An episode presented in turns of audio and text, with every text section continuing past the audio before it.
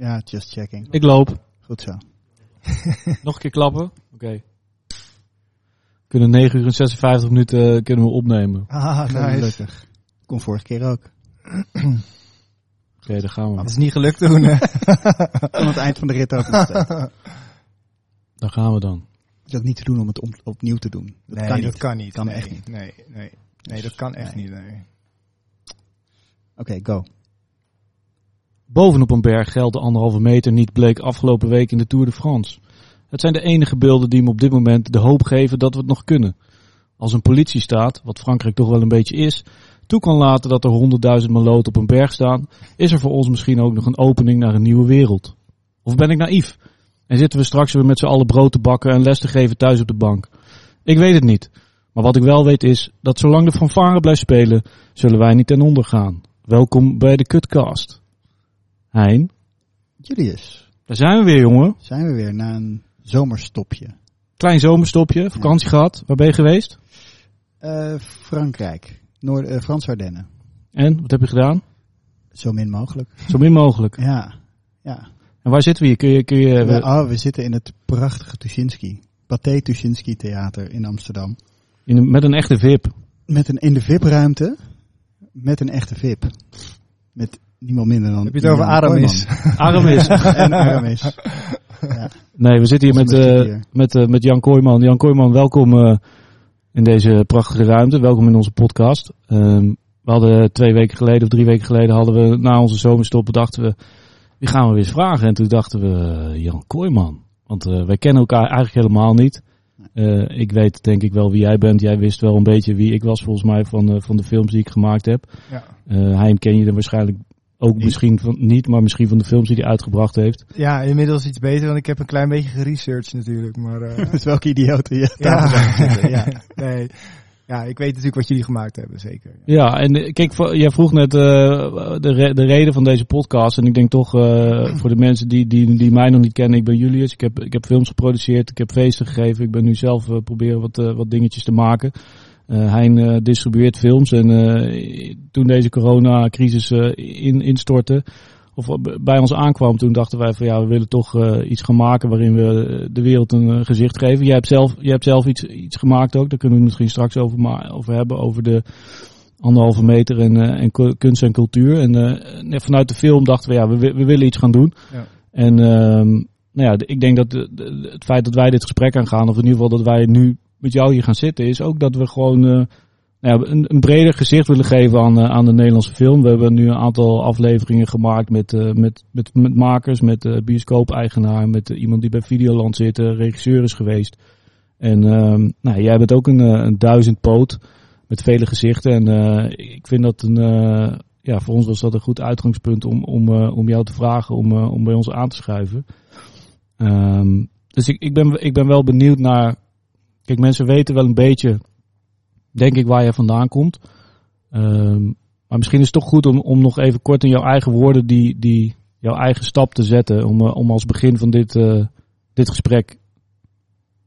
Ja, dus je wilde dat ik eigenlijk vertel wat, hoe mijn carrière een beetje verlopen is. Nou, in niet, niet, kort, niet hoe jouw carrière, nee, maar hoe jou, ik- Oké. ja, hoe je, Nou, hoe dan je- zal, ik, zal ik beginnen met hoe mijn liefde voor film is ontstaan. Misschien Ja. is dat wel leuk om het over te beginnen. Ehm, ik was eh, eigenlijk, zolang ik mij kan herinneren, kijk ik films. Ja. En dat komt door mijn moeder. ja, Want eh, we hebben het tegenwoordig heel vaak over wat er allemaal niet goed is in de wereld en wat we missen van vroeger. Zeker Ja. nu wij zelf allemaal eh, ouder worden. En eh, ik weet niet precies hoe, jullie, hoe oud jullie zijn, maar ik ben bijna 40. Ja. En dan ga je terugkijken naar wat je mist. En ik mis de videotheek. Dus heel erg als een malle. ja, Want daar, daar was ik wekelijks in te vinden met mijn moeder.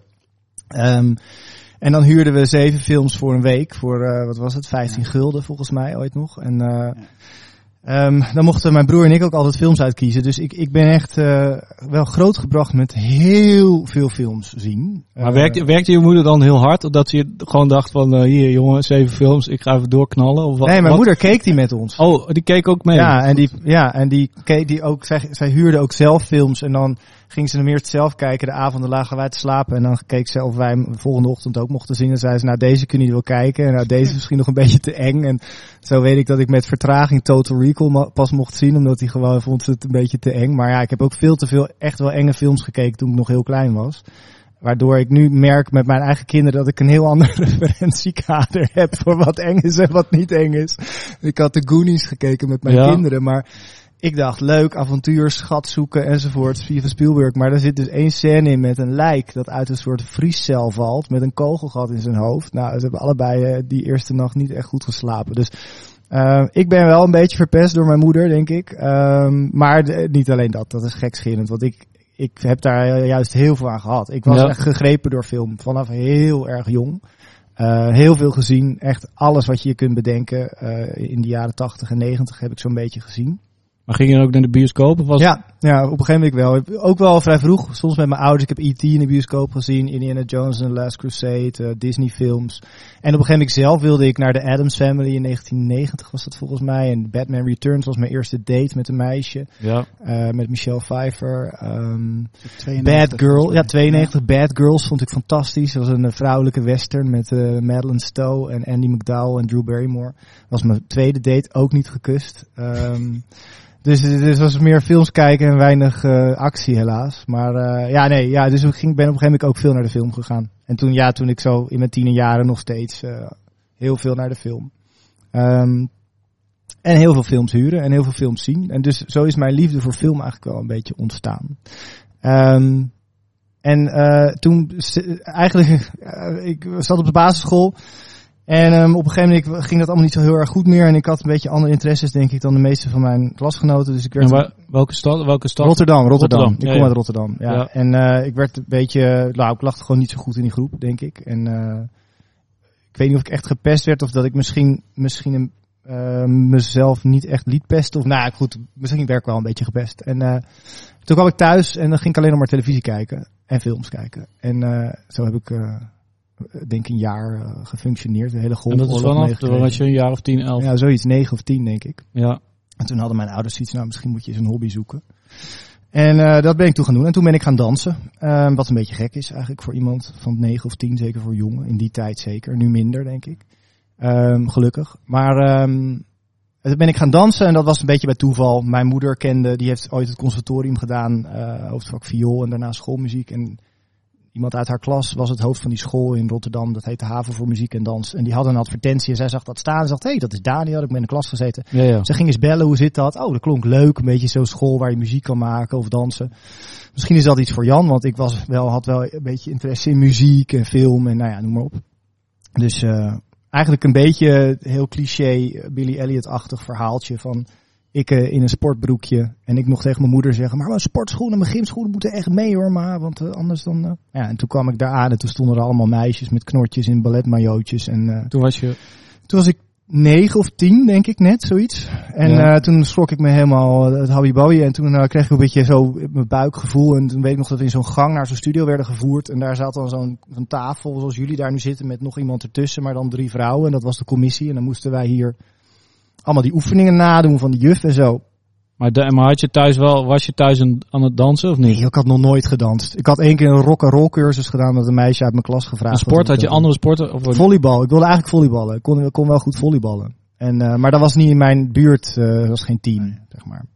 Dus, eh, dus toen dacht ik, nou, dat gaan we dan eens doen. En toen, ik deed dat allemaal. En ik voelde wel dat die juf zo met mij bezig was en zo. Maar toen na afloop zei mijn moeder, ja, hoe vond je het? Nou, ga ik echt niet doen dit.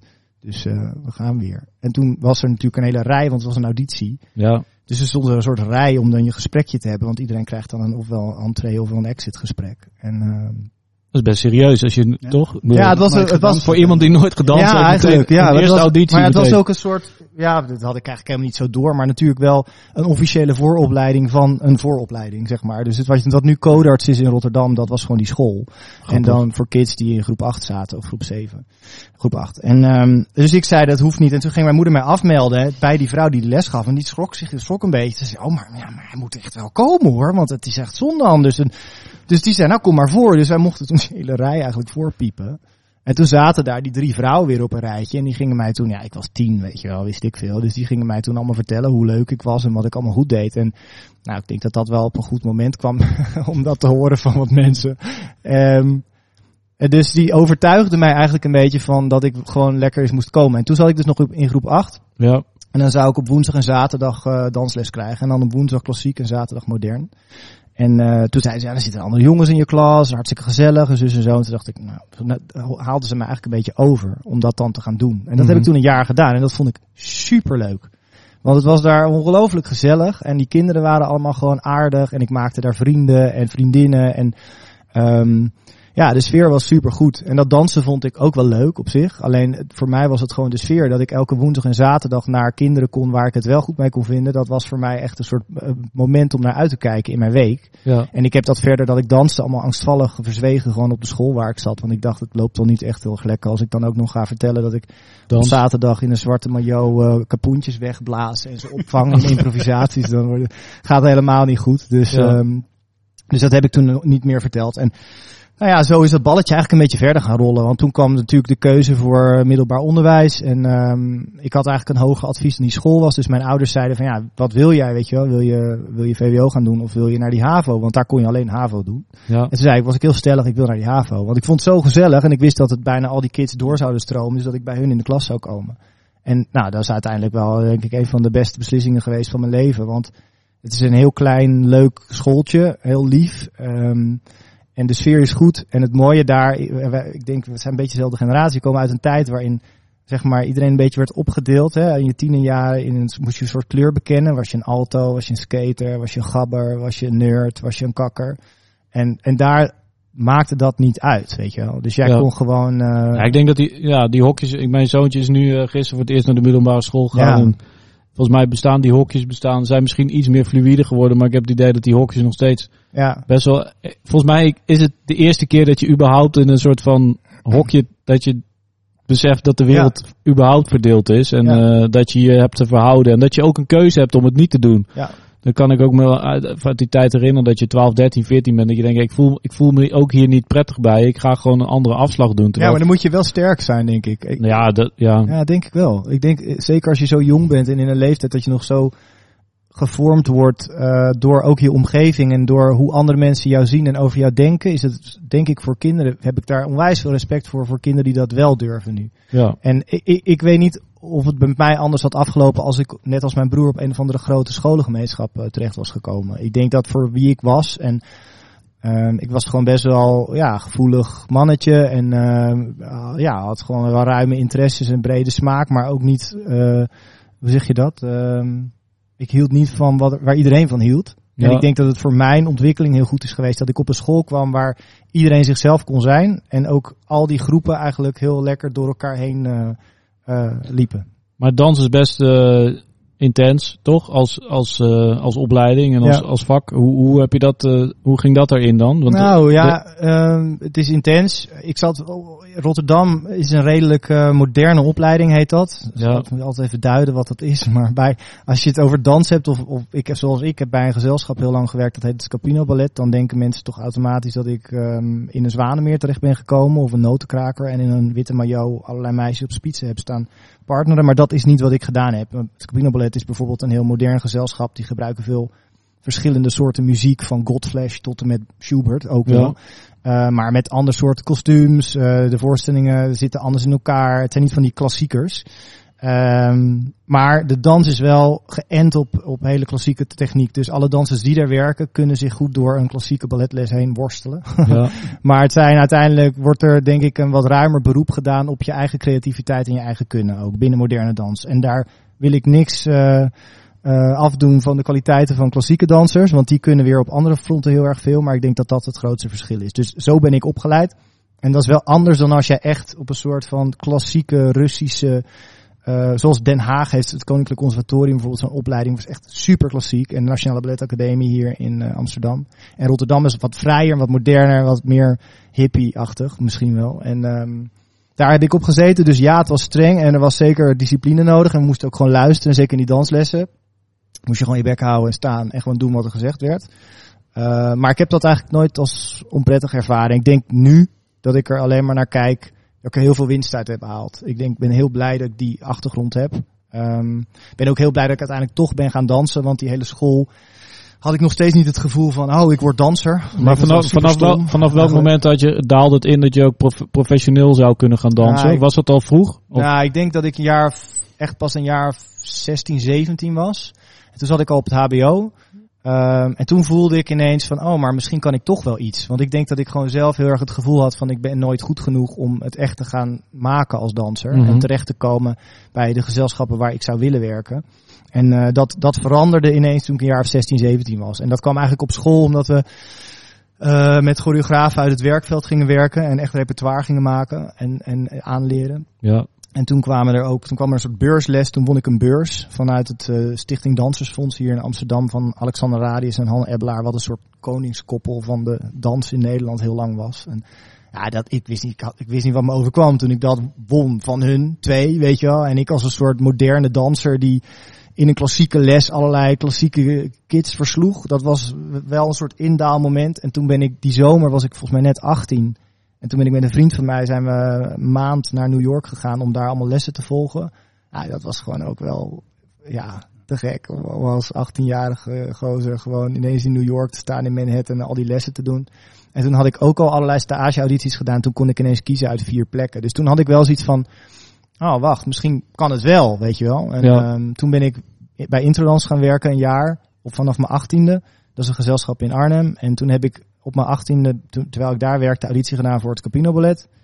eh, van Ed Wubbe in Rotterdam. Ehm, en, en dat was eigenlijk, mijn hele jeugd dacht ik, ik vind het een superleuke school. Ik ben hier graag. Dit is de beste sfeer ooit. Alles mag, alles kan. Ik krijg mijn havendiploma ook nog. En ik ga een beetje dansen erbij. Ja. Maar nooit gedacht, ik wil danser worden. Maar vanaf eigenlijk de eerste keer dat ik Scapino zag, dacht ik, als ik ooit danser word, Ja. dan moet het daar.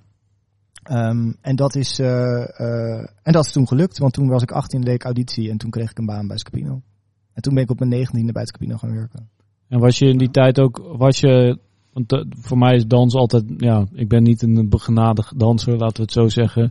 Ik heb wel in het begin eh, van mijn relatie met mijn vriendin hebben we wel wat dansvoorstellingen gezien, want zij, zij deed dramaopleiding, dus dan gingen we vaak wel naar voorstellingen toe.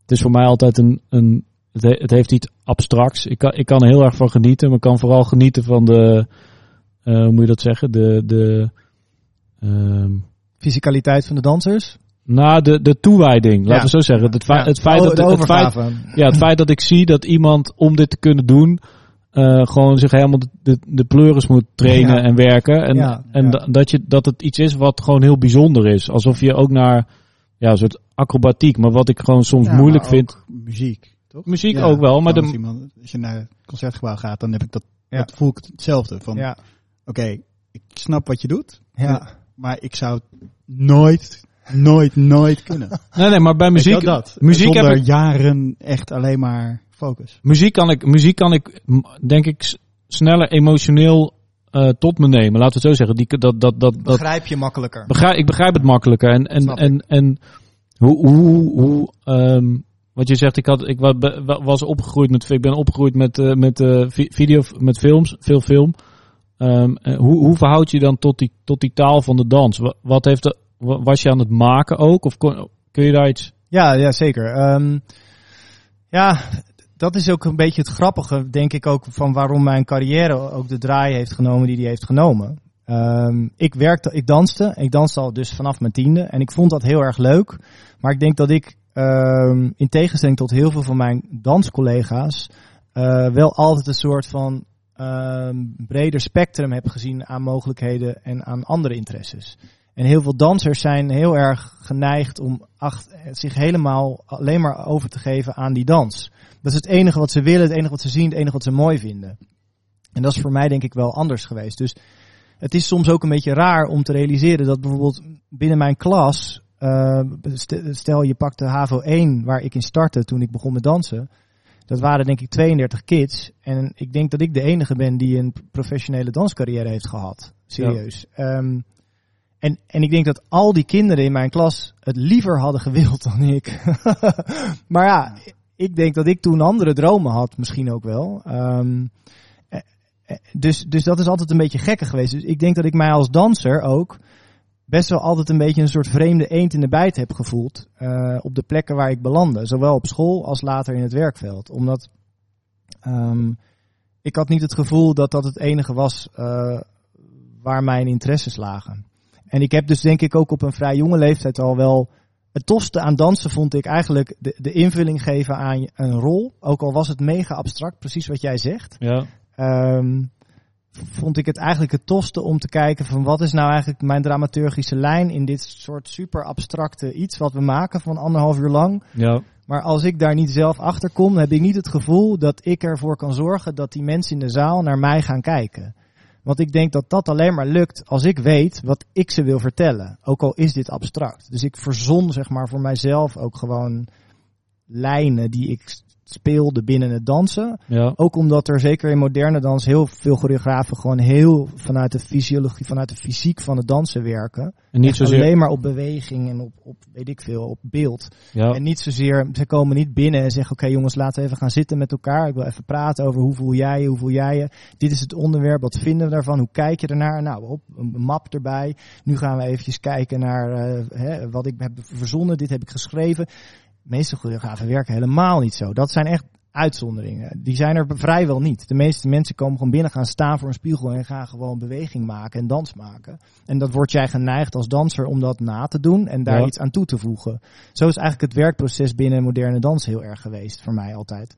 En dan kijkt de choreograaf naar iedereen die jij ziet en hij ziet dat palet en iedereen gaat los met die beweging en dan verzint die er dit bij en zegt hij, oh dat is tof, doe dat, kunnen we dat allemaal eens doen? En dan doet hij dat erbij, weet je wel. En zo wordt dan een, een choreografie gebouwd. En die is op een gegeven moment klaar. Daar wordt dan soms pas in later stadium muziek bij gekozen. Hè. Soms werk je op totaal andere muziek en dan zetten ze er later iets anders op. Wat ik ook altijd een fascinerend iets vond. Want ik Zoals kan bij film ook wel eens zo werken in de edit. Dat er, ja, dat is het. Dan in de edit dan heb je van tevoren misschien verzonnen van dit liedje zou hier heel goed bij kunnen. En dan, Dan je het niet zie je het betalen. terug en dan kan je het niet betalen. Ja. en dan kom je met een slap aftreksel van. Maar je, maar je hebt niet, je, je hebt niet, eh, je, je hebt niet een- de choreografie of, of het maken of het, het, het bedenken van dansvoorstellingen. Je, wa- je was wel echt, was je danser? Of Nee, ik was eerst danser, maar ik heb wel gemaakt hoor. Ik heb Ja. dingen voor Scapino gemaakt en ik heb eh, dingen voor de, voor de school gemaakt in- bij Codarts. Ehm, dus ik ben ook gaan maken, maar ik was geen. ehm, ik, ik geloofde niet dat mijn. Ik heb heel veel gedaan op een gegeven moment. Ik ben. Want wat ik merkte als danser, ik miste een soort van ehm, mogelijkheid tot het eh, verbaal uiten. Ja, En dat was een probleem voor mij, want ik ben op een gegeven moment werd ik dansersvertegenwoordiger. Dus dan als er iets mis was tijdens een voorstelling of de bus ging te laat, dan was ik degene die daar dan over moest gaan praten. Of als we weer séjour wilden of weet ik veel. Altijd, altijd het geneuzel. vak, vakbondsman. Eigenlijk wel, vakbondsman. Zodat ik dat, en dat deed ik best wel aardig eigenlijk, als ik terugdenk. Maar goed, en dan bijvoorbeeld hadden we een meeting met de directie en dan was er iets helemaal kut en iedereen vond het dan helemaal kut. En dan zei hij, en we met die mensen over praten, zat iedereen te zwijgen. En dan was ik de enige die dan zei, ja maar jongens, luister, dit is helemaal kut, toch? En dan was het echt zo, crickets. en, en ik ben les gaan geven bij Codart en ik ben daar stukken gaan maken. En ik ben op een gegeven moment, heb ik het hele educatieve programma van Scapino onder handen genomen, omdat ik heel erg voelde van, nou wat jij zegt. Nu komen er allerlei kids van middelbare scholen naar ons kijken en die snappen er helemaal de tandjes niet van, van wat ze hier zien, weet je. Dus die zitten een soort super bored, oh, we moeten naar dans.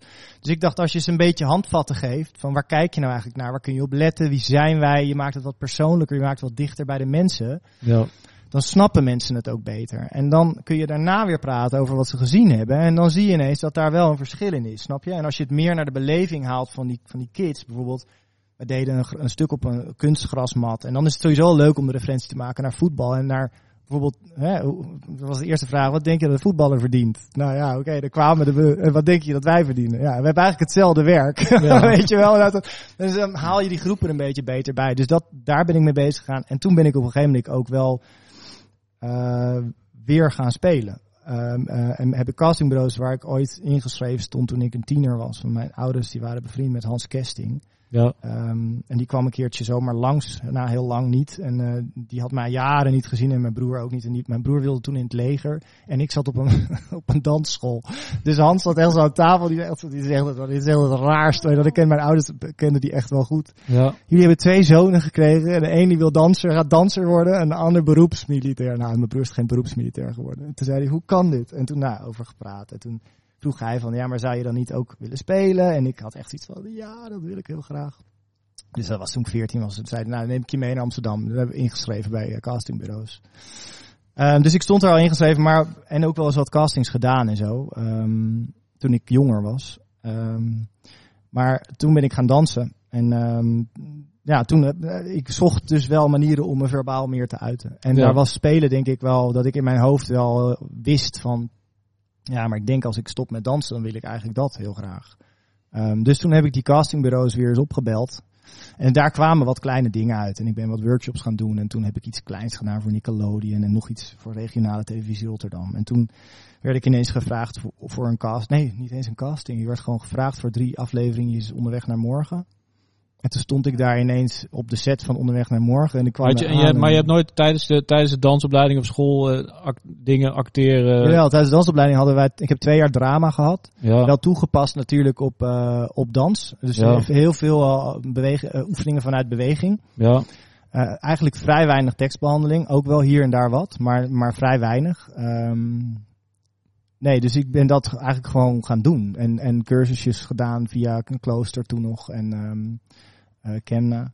En, eh, en, en toen onderweg naar morgen. En dat was eigenlijk wel grappig, want daar stond ik toen op een set. En toen gingen we draaien en ik had ja, twee of drie scènetjes of zo. En toen werd ik... ehm, na afloop van een van die dagen, de tweede dag of zo, werd ik ineens bij, eh hoe heette die nou? Bart Oudshoorn. Ik weet nog zijn naam. Bart Oudshoorn. En die was de UP van Onderweg naar Morgen, de uitvoerend producent. En die zei, ja, ja, kom even binnen, want eh, ja, we zaten eigenlijk naar jou te kijken. eh, op beeld in de vergadering. En dat ging wel lekker, toch? Dus ik dacht, ja, I don't know. Ik wist het niet, ik was tering zenuwachtig, weet je wel. Dus ik zo, oh, ja, oké. Ja, zou, zou, je, zou je langer willen blijven? Dus ik zo, maar ik werk nog bij Scapino. Dus ik gelijk, ja. En hoe oud, hoe oud was je toen? Toen Toen dat, was ik 25, denk ik. ja. Ja, 25. Ja, ja. En hoe, hoe lang hoe, had, je toen al, had je toen al het idee van ik, ik moet iets anders gaan doen? Want je kan natuurlijk niet je hele Ja. leven dansen. Je kan, Ja. nou ja, je kan tot lang dansen, maar Ja, nou wel langer tegenwoordig dan vroeger. ja. Want dat, hè, de, de- er is gewoon veel meer bekend over trainingsmethodieken en ehm, herstel en zo. Het is net als bij sporters eigenlijk. Maar ik, ik zag mijzelf niet nog tien jaar dit doen. Ik deed dat toen al zeven jaar. ja. En eh, dat is gewoon een zware en ook wel intense levensstijl. En dat is financieel niet heel erg eh, eh, een vetpot ook. Ja, Ehm, dus ik dacht wel bij mezelf, ik wilde dit wel eens gaan onderzoeken. Of daar mogelijkheden lagen. Dat wilde ik eigenlijk heel graag. Dus het was voor mij wel dat ik dacht, wauw, oké. En ik mocht dit doen. Ik had daar ook een paar dagen vrij voor gekregen, zodat ik die opnames kon doen. Maar toen zei hij, zou je langer willen blijven? Toen heb ik gelijk ja gezegd. Toen dacht ik, dit moet ik even gaan uitleggen op mijn werk. Want ik werkte gewoon nog bij, bij Scapino natuurlijk. En we Ja. deden voorstellingen en zo. En toen zei, eh, ze, zei mijn baas daar, Ed Wubbe, en die kende mij inmiddels ook al zeven jaar. En- die, vanaf eigenlijk dat ik heel jong was. En die had wel door waar mijn ambities lagen. En wist ook wel een beetje wat hij in huis had. Ehm, en die zei toen van nou, ga dat maar doen. Ehm, maar je moet wel gewoon alle voorstellingen kunnen doen. Dus als je dat voor elkaar krijgt, dan, ehm, dan krijg je de tijd. ja. En dat heb ik toen eigenlijk een maand of zeven heb ik eh, onderweg naar morgen gecombineerd met het werken bij Scapino. En dat was eigenlijk, ja, dat was natuurlijk eigenlijk niet te doen, want dat was gewoon heel zwaar. Ehm, maar wel tof, want ik heb er wel veel van geleerd toen al. Ja, en, en toen stopte dat. En kun je, kun, je, kun je, want ik kan me voorstellen dat de dans Capino, eh Schouwburg en, en die wereld, dat dat weer een andere wereld is dan, Ja. de, dan, de, dan de commerciële omroep, Ja. waar onderweg naar morgen eruit geknald wordt. Ja, Ehm, zeker. kun, kun je daar iets over zeggen, over hoe je, hoe je dat erv- ervaren, Ja. of wat, wat je eerste indrukken waren? Ik bedoel, misschien is het lang geleden alweer, maar Nou, nee, ja, eerst, nou, het is wel inter- int- interessant onderwerpje. Ehm, en ik denk dat dat eigenlijk voor mij bij, bij onderweg naar morgen had ik daar nog niet zoveel weet van, denk ik. ja. En dat was ook minder intensief dan toen ik bij Goede Tijden Zichttijd terecht kwam. En toen moest ik ook echt beslissen van oké, nu stop ik met dansen. ja. Ehm, en dat was wel een grote shift, want toen kwam ik eigenlijk vanuit een heel... eh, nou ja, ik denk dat het eh, voor een buitenstaander, de moderne dans, is denk ik ni- niet veel nicher en navelstaardiger dan die kunstsector, denk ik. Ik bedoel, als je... Nou ja, misschien eigenlijk- de op opera heb je misschien nog. Misschien. ja, misschien, ja, misschien hetzelfde, hetzelfde, hetzelfde hokje. In ieder geval, zelfs too much voor de wereld draait door, dan in ieder geval. ja. Die snappen het al niet. Ehm, en ik kwam ineens terecht natuurlijk toen, toen ik stopte daar en bij Goede Tijden ging werken, bij een soort van het ultieme commerciële circus eigenlijk. Ja. Eh, voor heel veel mensen weer. En dat zijn wel, ehm, ja, ik, ik heb daar, toen dacht ik gewoon, ja, ik ga dat gewoon doen. Ik wil dit doen en ik wil daarvan leren. En het kan mij echt helemaal niet schelen wie wat daarvan vindt. Nee, nee, maar het gaat me niet zozeer om wat de buitenwereld, wat, wat de buitenwereld ervan vindt, hoor, maar meer wat je zelf als, Nou ja, Ja, ik als- was natuurlijk wel, zelf- ik, was, ik stond wel, ik voelde me wel een soort Alice in Wonderland. Maar dat voel ik me eigenlijk nog steeds in het hele eh, medialandschap vaak. En, en ik ben daar nu, eh, hoe zeg je dat? Ik zit daar nu al twaalf jaar in of zo. Ehm, maar dat het begin voelde ik me een soort Alice in Wonderland. En ik ben ook, ik zeg, ik ben ook heel blij dat dat pas gebeurde toen ik 7 of 28 was of zo. En niet toen ik 15 of 16 was. Ehm, en die kans was er, want ik heb ooit gecast voor Goede Tijden, Slechte Tijden. En toen, toen ik eigenlijk net hoorde dat ik bij Goede... Bij, eh, Je had Arnie, Arnie kunnen nee, nee, spelen. nee. eh, wie was het? Mo- Morris Fisher of zo. eh, ik weet niet ik weet het. Ik ben nooit, ik ben nooit, spelen. ik werd, ik werd, ik had een stre- vrij streng tv-regime. Jij mocht niet kijken. Nee, ik mo- Ja, nee, nou, ja, nee, ik, maar, wij, maar we hadden een televisie in de kast. En mijn moeder, als mijn, mijn moeder, die ging geen VHS-banden huren, maar die huurde een VHS-recorder. Want we hadden met, met, Oh, met, wow. met twee films. Nou, Dus mijn nee, moeder, mijn moeder, we hadden geen, ik ben niet opgegroeid met heel veel films. Nee, maar mijn ouders vonden het vreselijk dat ik dat keek. Of dat wij dat keken. In het begin Goede tijden. Ja man, dan zaten ze aan de andere kant van de kamer het NRC te lezen. En dan hadden ze echt iets van, kijk hier naar. Dat is gruwelijk echt. Ik weet wel, ik weet van het, vrienden, we keken het wel, zeg maar. Ik heb het idee dat het toen de tijd wel echt meer een ding was dan tegenwoordig. ja, ik dat denk ik ook. Maar toen die begint, dat is 90 man. Ja, ja. hè?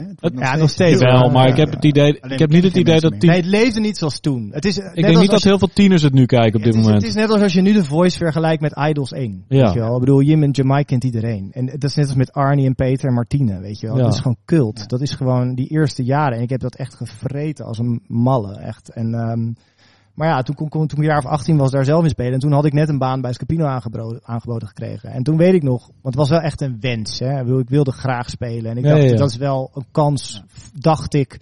Een geweldige kans, dacht ik toen, om daar dan te laten zien dat je kan spelen. Nog niet realiserende wat dan de negatieve kanten zijn van zo'n plek in een, in een soapserie uiteindelijk. Maar, ja. maar toen dacht ik van, en toen kwamen, toen belden ze vanuit, vanuit klooster van ja, je kan eh, beginnen. En toen zei ik, nou ga ik niet doen, want ik heb eigenlijk nu acht jaar opleiding.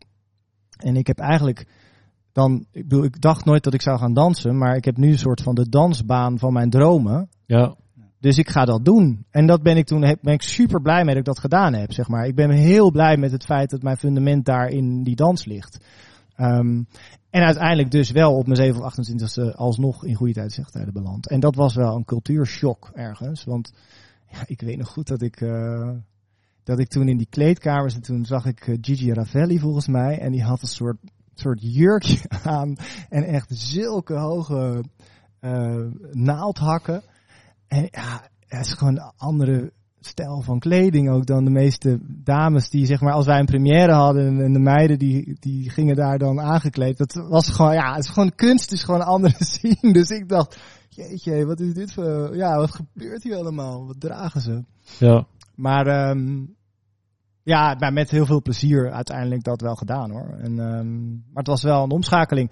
En jij zegt, het maakt niet uit wat de buitenwereld daarvan vindt, maar wat jij zelf. Maar uiteindelijk maakt dat gek genoeg wel ook uit, zeg maar. Nee, tuurlijk. Ik, ik, kan me, ik kan me voorstellen dat uiteindelijk de, dat, het, dat dat soort keuzes eh, ehm, ehm, met je meelopen. Ja. Zeker als acteur. Dat, dat, Ja. ik, dat kan ik me wel voorstellen. Maar, maar waar de, de vraag die mij meer is van wat jij als mens zelf daar eh, van geleerd hebt. Want er zijn natuurlijk niet zo heel veel mensen die nou ja, van een, van een eh, eh, Scapino naar, naar goede tijden. Er zijn, ik bedoel, er zijn meer mensen die dat doen. Maar ik denk dat dat een van de dingen wat je al zou, wat we in de introductie al zei, dat je een soort duiz, duizendpoot bent die zich door die verschillende werelden eh, begeeft. En nu nog steeds. En ik, ik denk dat dat, ehm, eh, hoe moet je dat zeggen? De mensen noemen het wel eens hoge en lage cultuur.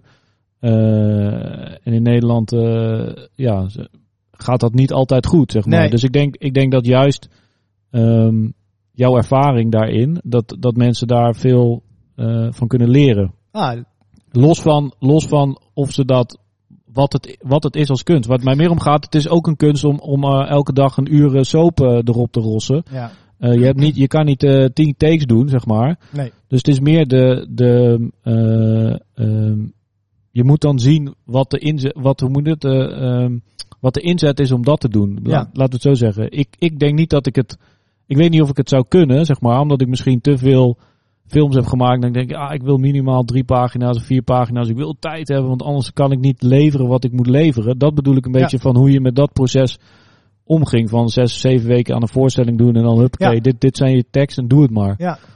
Nou ja, dat was wel ehm, inderdaad totaal iets anders. Weet je, wij maakten bij Scapino drie, vier programma's in een jaar. Ja. En dat betekende gewoon dat wij maanden aan repetitieproces, maanden eh, onderzoek. eh, en ik moet heel eerlijk zeggen dat ik daar soms ook wel, soms vond ik dat ook echt te lang. ja. Omdat ik ook echt dacht van, dan kwam er weer een nieuwe choreograaf aan die dan had verzonnen dat we op handen en knieën door de studio moesten gaan kruipen en snuffelen. En dan de volgende had je dat de hele dag gedaan. De volgende dag kwam je aan en dan zei hij, ja, ja, it's, it's not it. I don't know, it's not it. We're gonna try something else. En dan dacht ik wel eens bij mezelf, fucking hell, weet je wel. Ik werd soms ook wel moe van. Ik merkte dat ik juist ook wel een connectie had met choreografen die vrij crispy werkten. Die gewoon binnenkwamen en maakten. Zeiden, oh tof, dit is mooi, oké, dan bewaren we dat. En gewoon heel efficiënt waren. Dat vond Ja. ik wel altijd een fijn werkproces. En het grappige is, dat is uiteindelijk, nou ja, zo bedoel, efficiënter wordt het bijna niet. Het is precies wat jij zegt. Ik bedoel, ze hebben 125 scènes in een week, die moeten erop. Er zijn vier draaidagen, succes, een goede wedstrijd. ja. Weet je, en het moet gewoon gebeuren. Dus, ehm, dus dat was heel. he- Ik vond dat zeker in het begin heel heftig. Ik vond het ook alsof ik. ehm, ik was heel blij dat ik, dat, dat ik die kans kreeg en dat ik dat mocht doen. En ik voelde me super excited. En ik zat op een soort constante adrenaline rush. ja. En tegelijkertijd was ik ook, had ik ook enorm veel stress. Omdat ik bijvoorbeeld. Ik werd een soort gelanceerd. Het personage dat ik speelde werd een soort gelanceerd. En ehm, die had ik. Het was niet dat ik rustig kon beginnen. zeg Want je was tot je, tot je 26e wist niet heel veel mensen wie je... wie je- Niemand. Niemand Nee, op, niemand mijn, op mijn 28ste niet. Nee. Want pas op mijn 28ste werd het uitgezonden volgens mij. Ja. Ja, Nee. En, en, en toen kwam die rol ineens uit. En dat werd een soort. Ja, dat werd gewoon wel eh, stevig opgepakt. Ja. Ehm, en, en, en los van dat het stevig werd opgepakt, had ik gewoon bijvoorbeeld 23 of 24 scènes in een week. Weet je. En ja, ik, ik, ik, ik moest zo wennen aan ook zo'n decoupage van zo'n van die van zo'n scène en van die sets en zo. En, en dan moest je dat zinnetje dan precies op dat plekje. En het grappige domme was weer dat ik daar met mijn achtergrond ook weer heel makkelijk mee om kon gaan. Omdat ik was gewend aan dat iemand tegen mij zei en dan op die derde tel in de muziek sta jij daar. Snap nee, je? was, Dus- wel, je was wel een soort trek, je was wel een beetje, je was wel een beetje een fysieke van de choreograaf. eigenlijk wel. Ja. En dat, dat, dat ben je in een soap uiteindelijk best Nou ja, wel. in een film misschien soms ook Soms wel. ook trouwens, ja, absoluut. Maar uh, ik denk dat het, het proces om daarin echt acteur te worden, dat heeft mij best wel lang, uh, heeft wel tijd uh, gekost voor mij. Snap je dat ik. En, en ook het, het grote verschil ook als, als dansers worden eigenlijk opgeleid om hun bek te houden. Ja. En, en acteurs worden opgeleid om hun bek nooit te houden. Nee, ja, dat ligt En per, dat is- per regisseur. Ja, nee, oké, in Nee, de, in de bedoel- scène zelf. Maar nee, als, nee, nee, nee, maar niet, dat ligt aan de regisseur hoe die daarmee omgaat. Maar Ja. gewoon een acteur en een danser zijn daarin totaal verschillend. Ja. Zeker als het mensen zijn die een opleiding hebben gehad. En voor mij is dat soms heel Want een acteur, de, het, hoe, hoe zou je het gesprek tussen een, tussen een acteur en een, danser en een choreograaf en een acteur en een, en een, en een regisseur? Wat, Nou, dat is, dat is totaal verschillend. er is geen gesprek tussen. Nee, bij een danser en een choreograaf in de meeste gevallen is daar vrijwel geen gesprek. Dat is gewoon, we gaan dit doen. En is die dan danser een- staat klaar. En de- tenzij de, de choreograaf zegt van, hoe zou jij het doen? Ja, Dan is er een mogelijkheid om te zeggen van, oké, ik zou het zo doen. ja, Maar bij een acteur en een regisseur is het totaal anders. Wordt totaal iets anders van je verwacht in de functie van acteur als van danser. ja. En dat vond ik in het begin heel moeilijk en dat snapte ik helemaal niet. En mensen dachten dat ik dat snapte, want het, ik bedoel, het, het was niet. Nou, ik, bedoel, ik denk niet dat ik het nu hoef terug te zien, maar ik geloof ook niet dat het ulti- ultiem slecht was wat ik deed. Maar weet je, maar er werd wel, er werd wel overleg. We hadden wekelijkse dramacoaching ook. En daar had ik oeverloze gesprekken mee van. Ja, maar je moet echt op zoek naar hoe je jouw achtergrond en jouw basis van het dansen kan vertalen naar het spelen. Want je hebt zo'n voorsprong. En ik kon die vertalingsslag helemaal niet maken. Ik, ik had geen idee waar ik moest beginnen. Ik was een soort totaal eh, tussen twee werelden stond ik wel eigenlijk. En ehm, ja, dat vond ik ook wel frustrerend en soms ook wel moeilijk. Ehm, en zeker in de snelheid van zo'n van zo'n serie en zo'n soap. En dan ook nog eens met een soort van eh, afleidende factoren van buitenaf. En wat dat allemaal doet. En gewoon.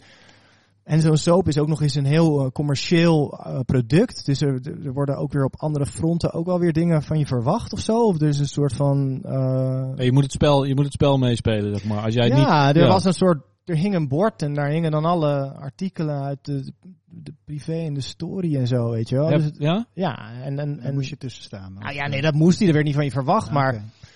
Dat werd, dat werd door veel mensen daar wel belangrijk gevonden. Ik weet nog dat ik een keer... volgens mij door de acteur, keer- door de mensen die meespeelden of door Nou de... ja, door de mensen, allebei denk ik. Ik denk dat dat allebei wel geldt. Ik weet, Ja. volgens mij stond ik, wel, stond ik een keer met een artikel in het Parool of zo.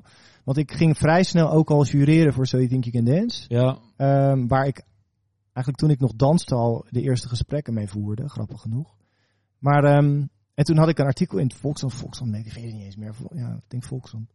En dat hing daar toen niet op. En toen dacht ik, vond ik ook wel grappig, dat ik dacht, ik was best wel blij dat ik, eigenlijk- dat snap je, ik bedoel, ja, weet je, mijn ouders lazen het NRC en ik, ik dat had- was een interview in plaats van dat er over geschreven ja, over- ja, precies. Of dat een hele plaatjes van een première met drie wij- wijnglaasjes ernaast of zo. Maar ja, daar was een gesprek met mij gewoon over, weet ik veel. Volgens mij eh, was het So You Think You Can Dance, denk ik. Of de combinatie goede tijden en So You Think. Want ben je, ben je, want eh, je bent nooit gaan dansen onbekend. Nee, want de meeste gemiddelde danser is niet. Heb je de Nee joh, gek. Ik was... Ik denk dat ik- of zo, Hè? denk ik. Wie ken ik je? zou- Ik zou er... Nee. Noem ja, één bekende danser. Ik denk dat je op één komt. Ik, ik kom er niet op, maar ik- dat ligt meer aan mij. Nee hoor, dat ligt Ja, niet ja, aan jou. meer de choreografen ken ik dan meer. Ja, wie dan? maar. Ja, Hans van Maan en Ed Wubbe, die Ja. twee. En hoe heet dat die? eh, 110 allebei trouwens al. Ja, Ja. nee, ik ben niet. eh, Hou van allebei trouwens. Nee, Igoné denk ik. Ik denk dat Oh, Igoné de Jong is denk ik Nederlands bekendste danseres die nu wel landelijk bekend is. Maar dat komt omdat ze in een televisieprogramma te zien is geweest. Dus dat is Ja. gewoon de kracht van televisie. Nee, dansers, ik ben niet, ik ben niet gaan dansen om beroemd te worden. Nee, nee ik ben in die jaren dat ik bij Scapino werkte, denk ik. Ik weet nog goed dat ik een keer ehm cd'tjes aan het, oh, jezus, cd'tjes aan het huren was bij de centrale discotheek in de bibliotheek in Rotterdam. En toen kwam er iemand naar me toe en zei, jij, jij was eh eergisteren in die voorstelling Manifact van Scapino, toch? Wauw, ik vond je echt supergoed. En ik was echt helemaal... Ik kwam thuis, ik zei tegen mijn vriend, ik ben herkend in de stad. Ik vond het echt zo fantastisch. Ja, ook omdat het totaal onverwachts kwam natuurlijk. Maar word je, en, maar word je begeleid dan dat bij, bij Goede Tijden zeiden? Hoe, hoe, hoe wordt daarmee omgaan dan? Hoe is dat? eh, ik bedoel, je, je zegt ik word ge- de- zo'n rol wordt gelanceerd. Word, Ja. word je dan een beetje voor de leeuw gegooid ook? Of, Ja, ehm, ze- ze- weet je, er werd wel gesproken met je natuurlijk. Er was wel prima contact met de uitvoerende Ja. producenten. Maar er is niet een soort traject waarin je leert hoe je daarmee om moet gaan. Nee, ik weet ook niet of dat kan in de snelheid van zo'n serie. Weet je, daar is Is geen tijd denk ik ook bijna geen tijd voor. Ehm, nou ja, er wordt genoeg geld verdiend om iemand bij spreken in te huren om dat met je te doen. Het is ook, Ja, maar we hadden dus wel, ik zeg wel, we hadden die wekelijkse drama coaching. En dat was ook iemand die had wel ook een soort vertrouwenspersoon Ja. eh, functie. En die ging dat soort gesprekken ook heus wel aan, als je dat wilde. ja. Maar goed, je moest ook je 23 scènes in de week voorbereiden met hem in die paar uurtjes. Dus, Ja. ehm, maar ik weet ook niet of ik dat heel erg gemist heb. Ik, nogmaals, ik ben heel blij dat ik een jaar of 7, 28 was toen ik daar terecht kwam. ja. Eh, en dat ik zelf als een soort Alice in Wonderland boven het schaakbord torende om te kijken van oké, wat, wat, welke move moet er nu gemaakt worden? Die, die, die levenservaring, ik, weet je, ik, werk, ik woonde al bijna tien jaar op mezelf en ik had vrienden en ik had een vriendin en ik wist hoe ik met geld moest omgaan en snap je, dat had ik allemaal al geleerd. En, Ja. dan, en dat heeft mij, ik denk dat dat goed is geweest, eh, waardoor ik misschien ook een soort nuchterheid behield en misschien ook wel een soort van beeld bleef houden van waar ik naartoe wilde en wat ik wilde. Snap je? Want voor mij was goede tijden, slechte tijden wel een soort middel. Het was een soort voet tussen de deur, voor mijn Mhm. gevoel. Snap Ja. je? Nee, ik En snap het. terwijl ik denk, en daar was ik wel ook een beetje van verrast toen ik daar ging werken. Ik dacht dat iedereen zo dacht. Snap je? Ik dacht dat al die mensen die daar werkten, dat een beetje zo zagen. Maar daar kwam ik later wel achter dat dat dus niet zo was. Snap je? Dus dat, en dat is ook helemaal niet erg. Hoe bedoel je dan dat, dat het voor jou een begin was en voor sommige mensen een, niet een Nee, niet eindstation, zozeer maar een dat niet... eindstation, maar ik denk dat ze gewoon heel, heel blij en tevreden waren met het feit dat ze daar werkten. En ik had alleen maar het iets van, ja, maar ik vind het te gek om dit nu te doen en hiervan te leren. Ja, Maar dit moet ik niet te lang doen. Want als ik dit te lang ga doen, dan word ik straks dat personage en dan ga ik helemaal nooit meer werk vinden. ja. En, en daar was ik, uiteindelijk heb ik het ruim twee jaar gedaan. En was ik daar alsnog heel erg bang voor. Zelfs zo bang dat ik eigenlijk dacht toen ik daar wegging van ik ga nooit meer, ik ga nooit meer spelen. Want bedoel, waarom zouden mensen mij casten en eh, willen? Mhm. Ehm, want ik heb dit nu 2,5 jaar gedaan. Dus daar was sowieso een angst. Ehm, maar dat had ik wel eigenlijk gelijk al in mijn hoofd. En eh, dus ik dacht, ik moet hier het meeste uithalen. En, en zorgen dat ik zoveel mogelijk leer en zoveel mogelijk ervaring opdoe en, en meters maak.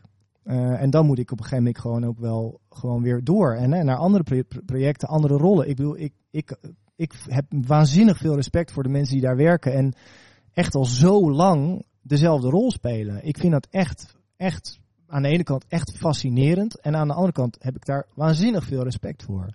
Want Ja. dat is echt knap. Ik, had, ik zou het niet kunnen. Ik had dat niet gekund. Ik was echt, echt heel verdrietig geworden als dat had gebeurd, denk ik.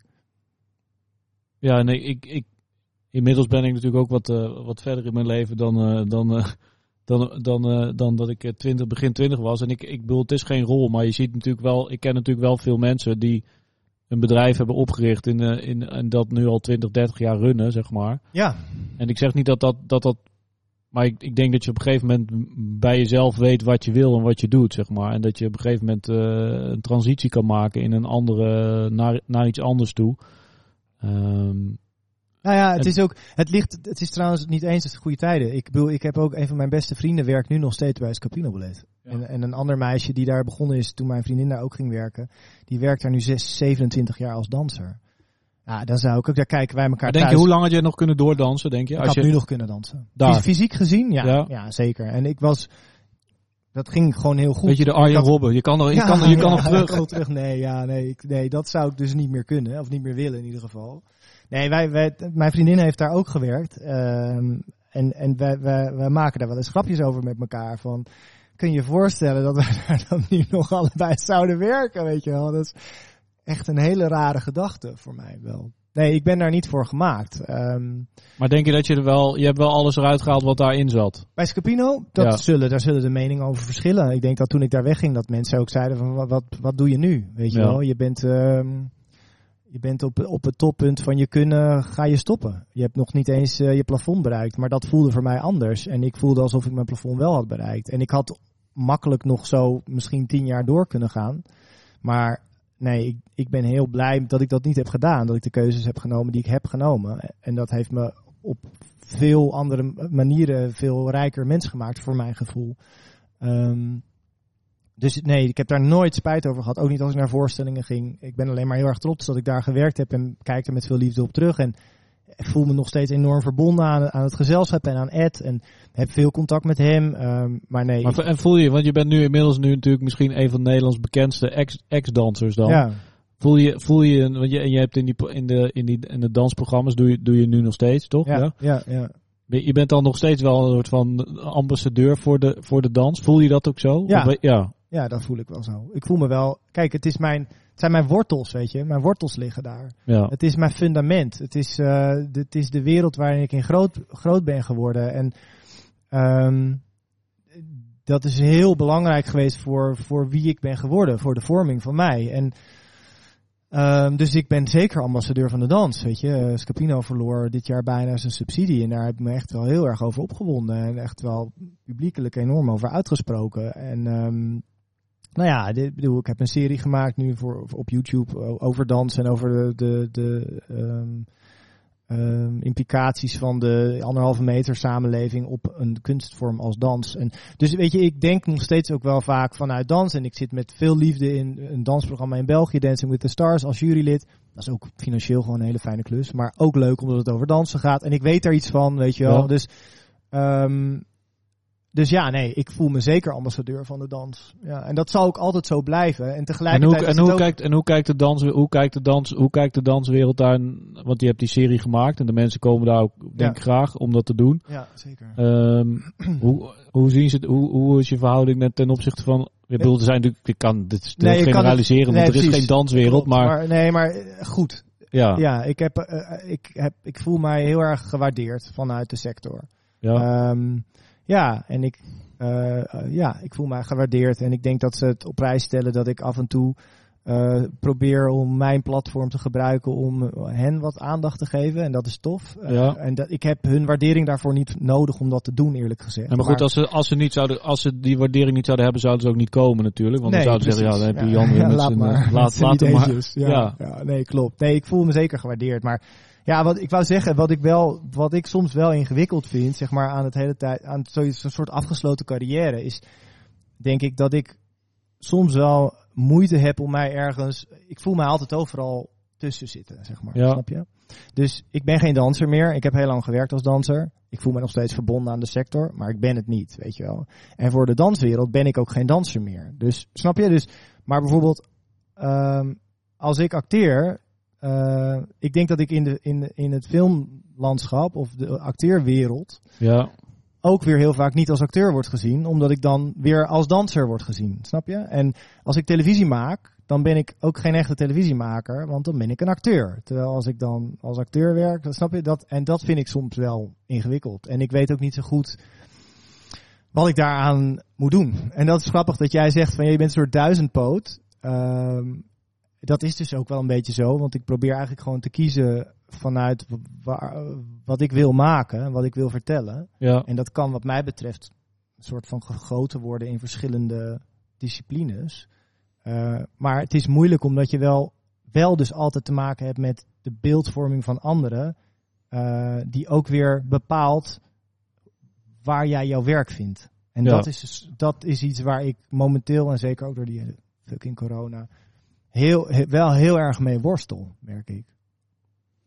Ik eh wou heel even voordat we hier verder gaan, want ik denk dat we hier eh, heel goed op verder kunnen gaan. eh, maar die volgende stap wou ik toch zetten. Eh, ehm, we, hebben, we zenden dit natuurlijk uit via, via het Nederlands Filmfestival. En de, vraag is altijd: wie, wat, wat was jouw eerste kennismaking met het Nederlands Filmfestival? Kun, kun je daar iets over zeggen? Mag positief of negatief zijn. Maar het, het, mag, het mag alles zijn. Hè? Je hoeft niet, niet een eh, loftrompet af te steken. Want je, je zal niet de eerste zijn die dat nee, niet joh, doet. luister. ehm, ja. ehm, nou, eh, ik weet niet eens of het de Ik heb eigenlijk niet zo heel veel eh, herinneringen bij het Nederlands Filmfestival. Een van de dingen die ik gedaan heb, vond ik heel leuk, was met eh Pepijn. de, hoe heette dat nou? Een soort mockumentary-achtig iets waar hij een. ehm, Slecht verhaal dit. Eh, ik denk dat ik, moet ik heel goed verhaal vertellen dat ik gevraagd werd om een award uit te reiken. Nou, dat mag, ja, weet ik niet. Ik weet niet. Ja, laten we dat doen. Ik werd gevraagd om een award uit te reiken. Uit het niets. Ik heb net nog nooit ergens eh, een enkele uitnodiging gekregen van het Nederlands Filmfestival om ergens te komen kijken. Maar maakt ook helemaal niet uit. Dat is helemaal niet erg verder. Ehm, en toen mocht ik ineens een award uitreiken. Dus ik dacht tijdens de Gouden Kalveren Gala. Dus ik denk, nou, dit is eigenlijk best wel tof. Snap je? Dus ik vroeg, ja, wat is de award dan? Ja, eh, beste publieksprijs. En die moet dan gaan naar, eh, nou ja, een van drie films of zo. Ik weet niet. Uiteindelijk kreeg Jan Bom- Dino geloof ik. Bombini, Bombini. Ja, precies, Bombini ja. Holland. Bombini. Ja. En toen dacht ik, dit is zo typisch de hokjesgeest van de wereld, zeg maar. Mhm.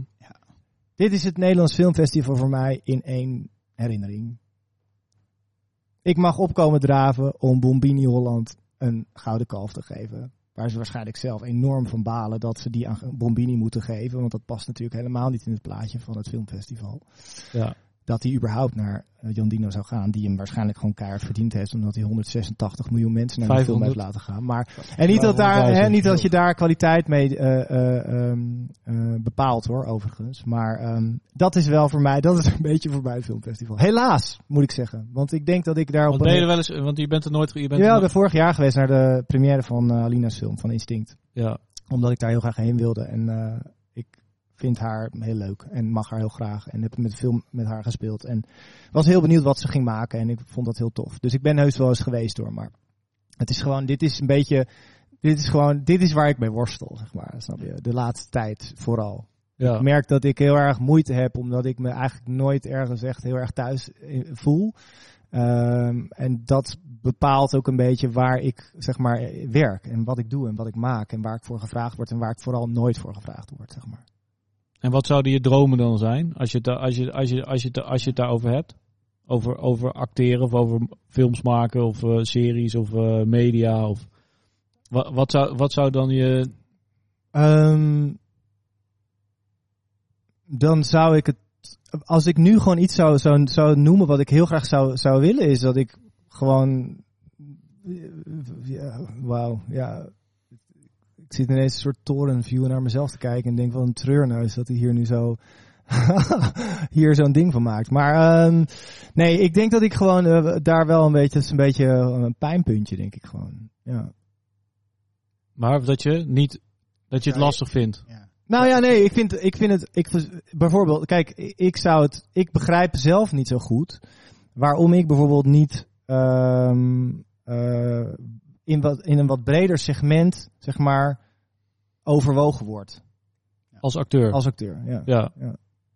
Dat is denk ik, dat is denk ik, en dat zou een wens zijn, of een droom, zo mag, je- als je het zo mag noemen. Ja, Om dat voor elkaar te krijgen, dat het me wel lukt om dat wel, zeg maar, in een iets breder segment geplaatst te zou kunnen worden. Dat zou ik, dat zou ik heel tof vinden. Omdat het lastig is, ik had hier toevallig net een heel gesprek, daarom komen hier denk ik ook op, maar omdat ik ben zelf ook eh, aan het proberen om wat fictie te ontwikkelen en Ja. te creëren. En ehm, dus ik had een gesprek met iemand en toen zei ik ook, het, het, het rare is voor mij dat ik heb altijd het gevoel dat mensen wat jij maakt, hè, soms of waar jij in terechtkomt of waarin jij gebruikt wordt, altijd ook onmiddellijk ehm, geafficheerd wordt met jouw smaak. Dus als ik, iets, als ik ergens in te zien ben, dan gaan mensen ervan uit dat ik dat ook goed vind, bijvoorbeeld. Of dat zelf zou kijken of iets dergelijks. ja, En daar ben ik dan misschien te veel danser in geweest ook, in sommige keuzes in mijn carrière. Omdat ik altijd heb geredeneerd vanuit, oké, deze persoon wil dat ik dit ga doen. Ik denk dat ik hier iets van kan leren, let's go. Snap je? Mhm. Dat was een beetje mijn motto wel.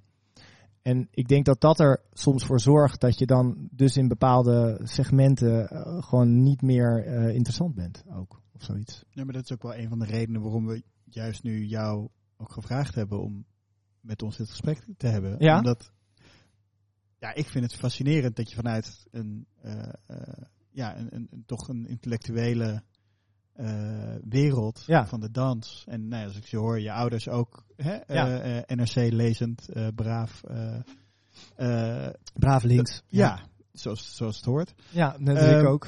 Ja, Ja. Nee, maar dat je dan eh, in je, in je film en, en, en filmkeuzes, Ja. dat je dan toch eh, voor eh, het, het bredere publiek, eh, zeg maar, het is, NRC versus Telegraaf, Ja. zeg maar, Ja. gaat. Dus eh, ik kan me heel goed voorstellen dat, dat had ik zelf ook, moet ik eerlijk zeggen. Ik had ook alleen maar dat beeld van de, de, de romcom en, Ja. en dan hè, de dansprogramma's, Ja. logisch, je achtergrond. maar het is nog steeds een heel breed Heel, publiek. ja, ja, ja, zeker. Dus daarom had ik ook, ik, ik weet niet waarom, maar ik had ook wel het gevoel van, daar zit, er moet iets meer zitten. ja. Er, er moet een, een, een drang zitten naar, Ja, maar ja, die zit er zeker. Die, luister, die, kijk, ehm, het, dit is gewoon ook hoe het werkt in Nederland. En misschien overal wel zo hoor. Maar, nou nee, ik denk eigenlijk niet overal zo. Ik denk dat het in Nederland heel erg zo werkt. Dat er heel erg in hokjes gedacht wordt. En dat er heel veel mensen ehm, ook soms ervan uitgaan dat ik ook keus heb of zo, snap je? Ja. en ik bedoel, ik heb bijvoorbeeld op een gegeven moment, ik, ik heb Zevende Hemel, eh, Zevende Hemel gedraaid met eh, Halina dus en met eh Huub Stapel. En dat was voor mij wel een soort film waar ik van dacht, wauw, oké, ik vond die zelf, dat was denk ik de eerste film die ik zelf ook echt heel, die ik zelf zou zien in de bioscoop. Ja. Hè? En, en dat is geen belediging naar het werk van Johan bijvoorbeeld, of, of naar Hartenstraat zelfs van Sanne, maar ik bedoel, De Zevende Hemel vond ik gewoon echt een hele goede film. Eh, vond ik een goede film. En daar zeg, is ook verder niets mee gezegd. Maar daar, daar voelde het voor het eerst, zeg maar, eh, dat ik me ook, zoals ik bijvoorbeeld bij Scapino werkte en echt heel trots was dat ik een danser was van Scapino en achter onze voorstelling stond, dat ik dacht, wauw, ik kan nu echt achter deze film staan. En toen hoopte ik van, en toen kwamen de mensen naar me toe en die zeiden, oh wauw, maar dit is je doorbraak. Toen dacht ik, een doorbraak? Luister, ik bedoel, ik, Ja. ik ben al best wel even aan het werk, weet je wel. En, en dat is lief bedoeld, omdat zij zeiden, dit is je doorbraak, want die hadden mij waarschijnlijk nog nooit gezien of zo. En die dachten, oh, hij kan ook spelen. En denk ik, nou, ik speel ook niet eens heel anders dan in een andere film. Alleen, ik sta in een ander soort film, met andere mensen om me heen en een andere regisseur. En weet je, Ja. En dat is gewoon hoe wij als mensen werken. En ik vind dat super soms irritant, want ik denk dat ik zelf dus niet zo in elkaar zit. Dus ik... Maar zijn er, maar zijn, zijn er voorbeelden van eh, in België of Duitsland van acteurs waarvan je denkt, ja, die, die di- dit is, eh, deze is een Duitse poot. Ik denk dat het zo. Erik van Looy, Ja, ja. Erik van Looy vind ik, een, vind ik een goed voorbeeld. Is iemand die extreem commerciële dingen maakt voor televisie bijvoorbeeld. Ehm, maar maakt ook films zoals Loft en eh, nou ja, noem maar op. Ehm, Ja. Dus dat is in België. En verder denk ik dat je misschien nog iets verder van huis moet zoeken. En bijvoorbeeld iets meer richting Amerika moet om dat soort mensen te vinden. Ik denk dat daar een ander soort verschuiving bezig is. En dat voel, voel je dan bij wijze van spreken weer het jongetje van, van tien of niet? Dat, dat is misschien een. Als je, want je hebt het praat net over het Nederlands filmfestival. En ik kan me heel goed voorstellen, want we, hebben natuurlijk. ehm, eh, er zijn altijd gesprekken over de, de, de Nederlandse film. En ik denk dat het heel moeilijk is om, om de Nederlandse film als soort van eh, één ding te, te omschrijven. Het is één ding, maar het gaat natuurlijk vanuit verschillende kleuren en verschillende smaken en groot, klein, eh, artistiek of commercieel, hoe mensen het dan ook noemen. Ehm, ik denk dat een artistieke film ook heel commercieel kan zijn, maar dat het gewoon een kleiner publiek heeft. Maar goed, dat is binnen een bepaalde wereld kun je heel commercieel zijn. Ehm, dat, dat, het, dat het daarin een bepaalde, ehm, ja, wat je zegt, dat een soort hoog-laag cultuur en dat je daar doorheen gaat, maar dat de, de perceptie van mensen eh, dat soms gewoon niet aan kan. Mensen krijgen gewoon disorder. Ja. Uh, en, en, ik denk dat daar een bepaalde, um, nou, hoe moet je dat zeggen, een, een, een, ook een, vaak stappen niet gezet worden. Uh, maar ik denk wel dat de, uh, hoe moet je dat zeggen, de zoektocht of het gesprek daarover, ook de publieksfilm of hoe mensen naar de publiek, over publieksfilms praten of groot publiek, ehm, ja, sommige mensen willen gewoon iets anders zien. Die, Ja, maar- die, die willen gewoon. Luister, eh, me too man. Ik snap dat. ja, Ik bedoel, hoe treurig is het dat de enige films waar echt heel veel mensen naartoe gaan in Nederland, van Nederlandse makers, altijd in een bepaald genre vallen. Dat is echt, echt heel verrot. ja, En ik zou als geen ander andere films willen maken. Sterker nog, ik heb nu ook op een gegeven moment. Kijk, ik heb vorig jaar eh, ook eh, nieuw management gevonden. ja. Waar ik me heel erg thuis bij voel. Ehm, en ehm, ik heb ook wel een soort besloten om gewoon ook dus nu maar tegen heel veel dingen, dus waar ik dus voor gevraagd word, die altijd maar weer in hetzelfde rijtje vallen, ook Nee te zeggen. zeggen. ja. En ik moet je zeggen, ik vind het fucking eng. Weet je, want ik wil ook gewoon werken. Ik, ik, en zeker dit jaar, weet je, 2020 is gewoon echt wel een ramp, weet je, met corona en alles wat zeg maar niet alle, ik bedoel, ik had vier grote projecten staan en ze gingen alle vier niet door. En ik ben voor vijf films gevraagd en ik heb ze alle vijf geweigerd. En dat vind ik ook eng, want aan de andere kant denk ik, ik wil eigenlijk gewoon graag werken. ja. En ik zou deze films kunnen doen. Maar als ik deze films blijf doen, dan men- denken mensen in het, in het circuit dat ik dat alleen maar wil doen. Ja. Terwijl ik heb geen garantie dat ik die films nu niet doe. Dat die je- mensen gaan denken, oh, misschien moeten we die anders casten. Snap Ja. je? En je dat is dus, wel. vind ik, een, Ja, vind je ik ziet wel dat, dat mensen die, act- collega-acteurs van jou, die die... Je bent niet de eerste die voor, deze, die voor dit, Ja. met dit probleem worstelt. Nee. Eh, nou ja, eh, Ahmed hebben we gesproken eh, tijd geleden. Die heeft ook op dat punt gestaan. Stond Ja. ook bekend als hè, eh, Appie eh, Ja. van de Albert Heijn. Ja, ja. Die ging ook van, ik wil ook gewoon een keer een verhaal vertellen. Ja, precies. Ja. Everon nu in de openingsfilm van het filmfestival, om toch even een bruggetje te maken. Die is natuurlijk ook trots als een pauw dat hij Ja, echt na, 20 jaar eindelijk, Ja. eindelijk in de openingsfilm van het filmfestival mag staan. Nee, en dat, verdient hij, ja, want hij is überhaupt fucking een rol goed. heeft in, Precies, een, in een ja. inhoudelijke film. Ja, precies. Eh, ja. en, die, en die mag dragen. En ja, dat is te gek. ja. En dat is voor, eh, nou goed, ik sta toevallig iets dichter bij dat proces van die film dat ik hem uit mag brengen. Oh, tof. Wat heel leuk is. Ja. Ja, van Etche. Ehm, maar dat castingproces... hij, wordt, hij wordt gewoon stiekem een grote speler dit jaar. Door Ja. corona is, ja, eh, is, is, eh, wauw. alle, Eerst alle Paradise studios. Hij wordt nu een beetje door ja. Tenet wordt hij een beetje weggeduwd uit de bioscoop. maar maar tot, tot nu ging het best lekker met eh, Hein van Jolen. Maar eh, Nee, maar even alle gekheid op een stokje. Dit, dat, dat proces, het castingproces was... Ik heb daar wel met de producent ook... Weet je, ik, ik, ik bemoei me verder zo min mogelijk met het maakproces, want ik ben geen maker. Maar dit soort belangrijke castingdingen, die gooi je dan even over de schutting en dan mag ik mijn zegje erover Ja. doen. En het was toch wel een spannende keus. Ja. Toch? Omdat je denkt van ja, maar hij heeft een bepaald publiek, eh, eh, eh, neemt hij mee. Dat is niet het publiek wat we willen per se willen dat die film gaat zien, want die gaan die film waarschijnlijk niet echt waarderen. Durven we dat aan?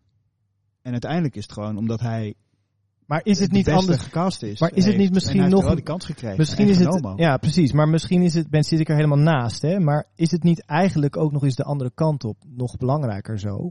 Is het niet zo dat je zegt, hij neemt een bepaald publiek mee dat deze film dan gaat zien en hem niet gaat waarderen? Is het niet zo dat het publiek dat jij eigenlijk wilt bereiken misschien een heel duidelijk waardeoordeel heeft over Everon, omdat hij al tien jaar of twaalf jaar in goede tijden zit? ook. En dat is, het en dat is eigenlijk, erg. vind ik eigenlijk nog erger Ja. dan het eerste wat je zegt. Nee, het is, eh, het is beide. En het is dan eh, voor mij de uitdaging om ervoor te zorgen dat we even dusdanig positioneren eh, dat het, eh, het publiek wat we willen bereiken, wat die, wat, waarvoor die film gemaakt is, dat die dat gaan omarmen. Ja. En dat is heel leuk.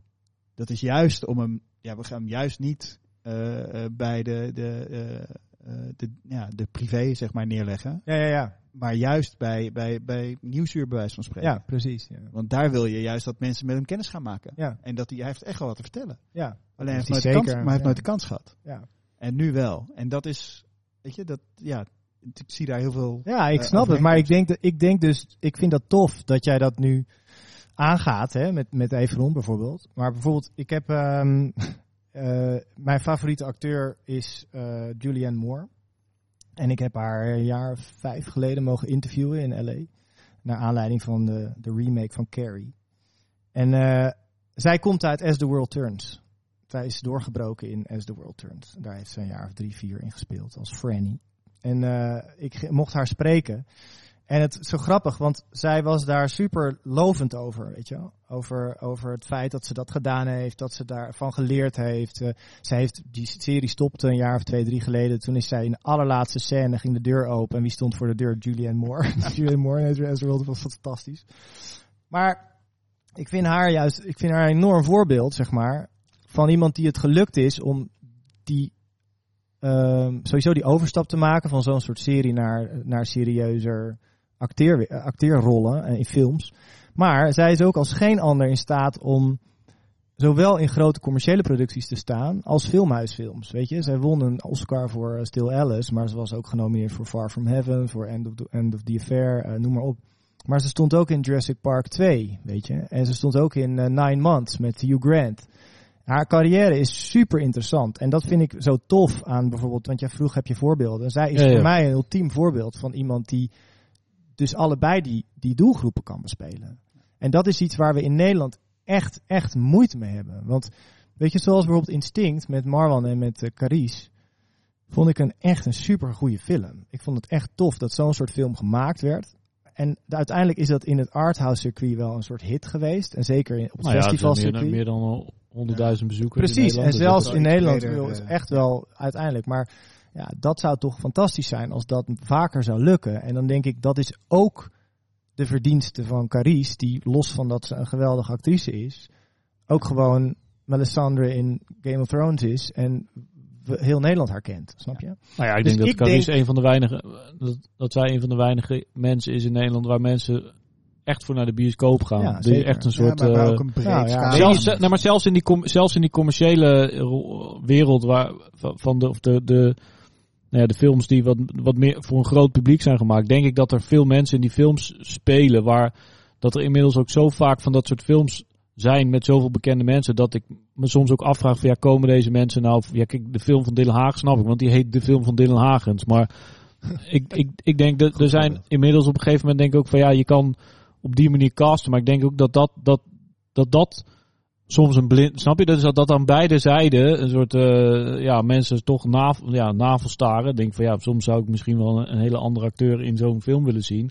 Omdat hij misschien dan eh, ook weer een andere kwaliteit meebrengt. Dus Ja. ik denk, dus ik vind het, weet je, ik vind het, ik, ik denk juist dat het, ehm, nou ja, dat, dat mensen die die stap kunnen zetten, zeg maar, van de ene wereld in de andere wereld, ik vind dat juist eh, interessant. En het is niet per definitie makkelijk. En ik denk niet dat dat, eh, hoe moet je dat zeggen, dat dat, ehm, eh, dat iedereen dat, dat, dat betekent. Niet iedereen begrijpt dat. Ik bedoel, wij hebben ook wel eens met de films die wij maakten, Rabat bijvoorbeeld, was een goed voorbeeld wat niet een enorm succes was. Maar de, weet je, als wij dan op tournee gingen, dan was het eh, in de paté wilden ze op de handtekeningen, wilden ze handtekeningen. En in Louis Hardloper kreeg je diepzinnige gesprekken over. Ja, ja. Dus, dus het, en het is, het is beide, het is beide tof, zeg Ja. maar. En ik denk eerder dat er, eh, hoe moet je dat, de, de, eh, ik denk dat als iedereen met respect over elkaars werk praat, of dat nou, wat ik zeg, een, een, een soap is die eh, misschien in twee takes erop gezet moet worden, dat is ook een,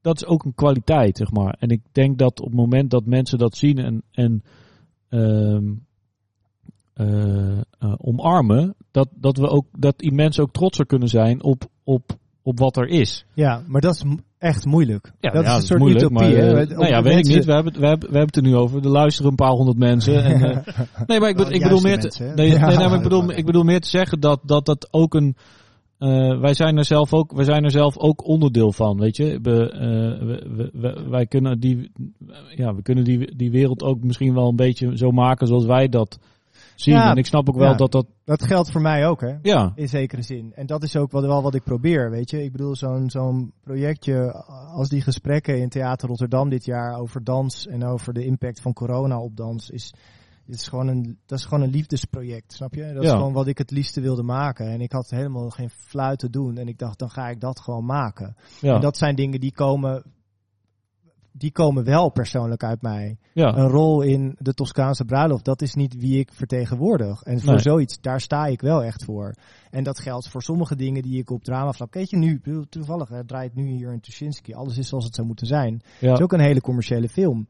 En uiteindelijk, ik ben, echt, ik ben wel heel tevreden over mijn rol daarin. Snap je? En dan kan je van alles van die film vinden. Ik vind ook sommige dingen van die film. En ik vind sommige dingen goed en sommige dingen iets minder goed.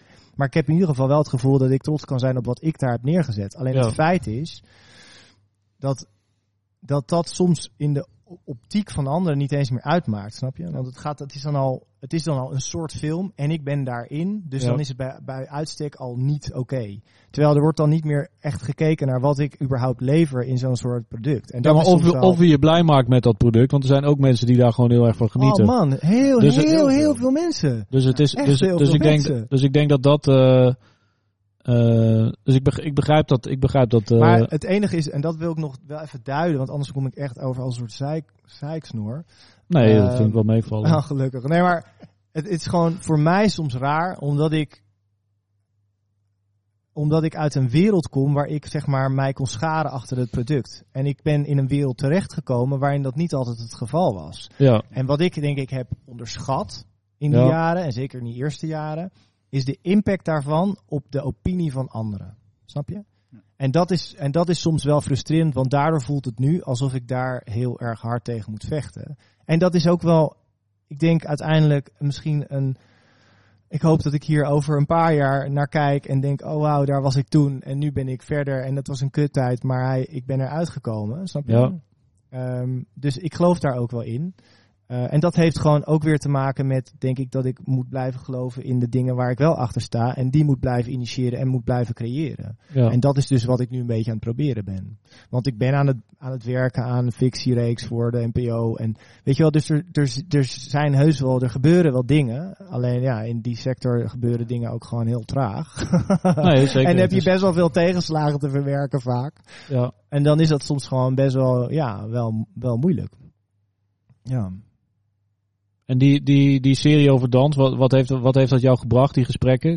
Heb je daar, ben je daar nog mee bezig? Want het was natuurlijk best wel aan het begin van deze hele Ja, situatie. ik heb, er, ik heb er nog één liggen van toen, grappig genoeg. En die moet er eigenlijk nog uit. Dus die ga ik toch sowieso uitbrengen. Dat is met Alida Dorst, de artistiek directeur van eh, Theater Rotterdam. Ja, Hele leuke vrouw. En dat was een heel mooi gesprek. En om super domme technische redenen heeft dat echt mega lang geduurd. Die ligt dus nog. Maar die ga ik wel nog uitbrengen. En verder, ehm, grappig genoeg, op basis van eh, die gesprekken, waar bijna niemand naar gekeken heeft uiteindelijk. Of nou, dat is niet waar. Op Instagram is wel oké bekeken. Maar ehm, de Nederlandse Dansdagen in Maastricht worden jaarlijks gehouden. Daar, daar worden ook de, de dansprijzen uitgereikt. Altijd. de mag je een prijs uitreiken? Mag je een ja, prijs ja, publieksprijs.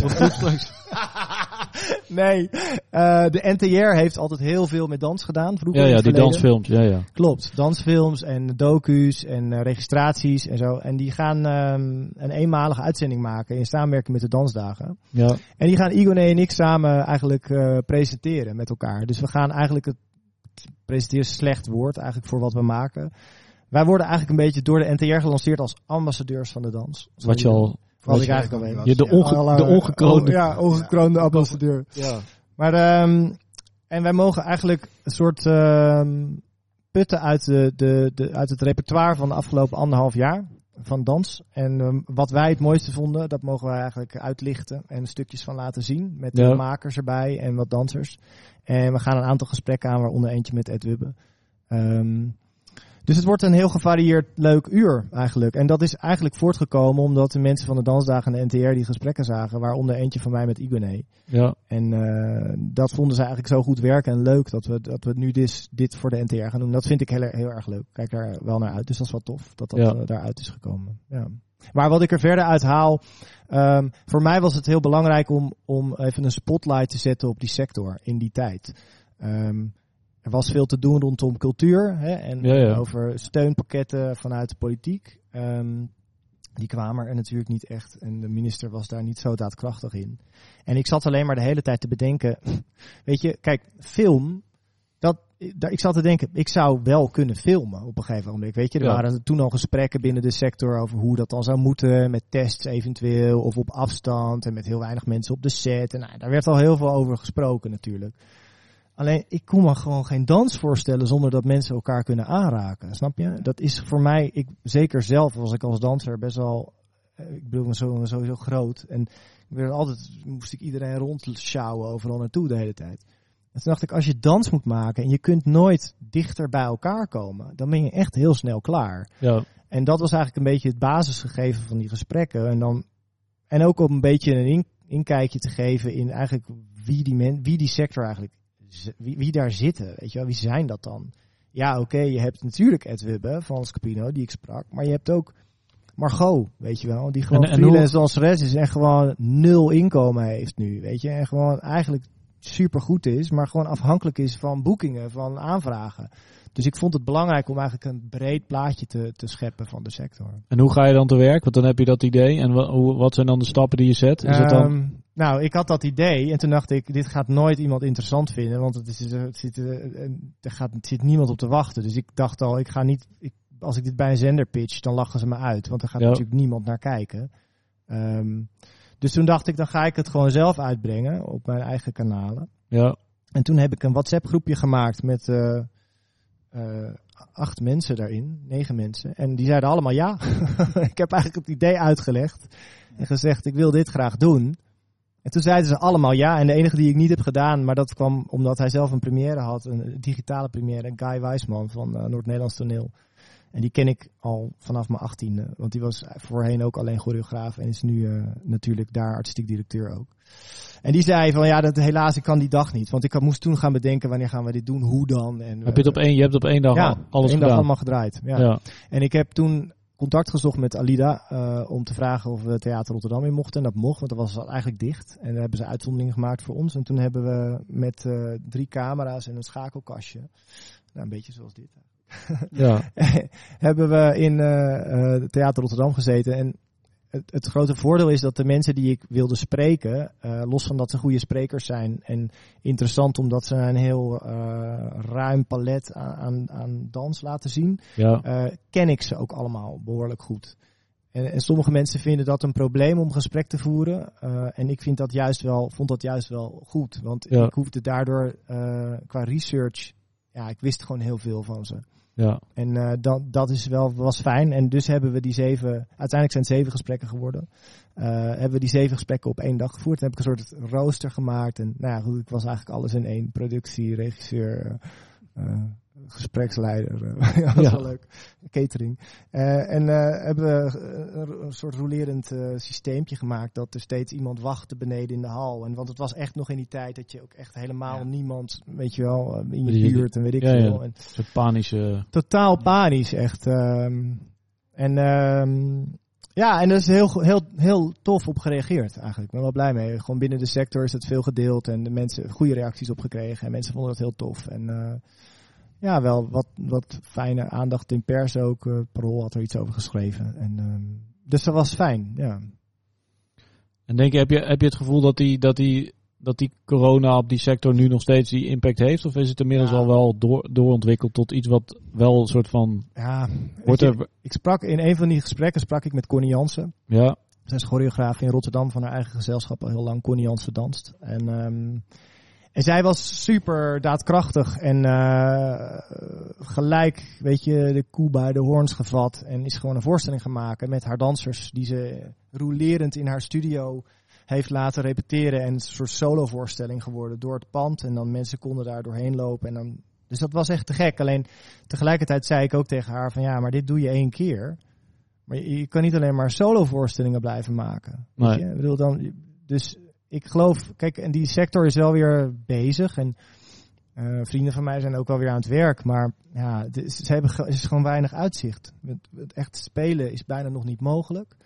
Ehm, Voor een publiek al. dat, Ook- dat is het. Ja, dat, Dat is het probleem. het is gewoon die zalen, en dat is ook waar ik het met Alida over had, die, die dus de basis van, of artistiek gezien de basis van Theater Rotterdam. Van, hoe dan, weet je wel? Dit is een zaal, daar hoort 900 man in. Als je dan nog maar 140 man in mag in één keer, ja, dat is toch gewoon, dat ga je niet volhouden. Dus ik vind het gewoon nog steeds wel een hele treurige gedachte. Ik word daar wel verdrietig van, gewoon, dat die...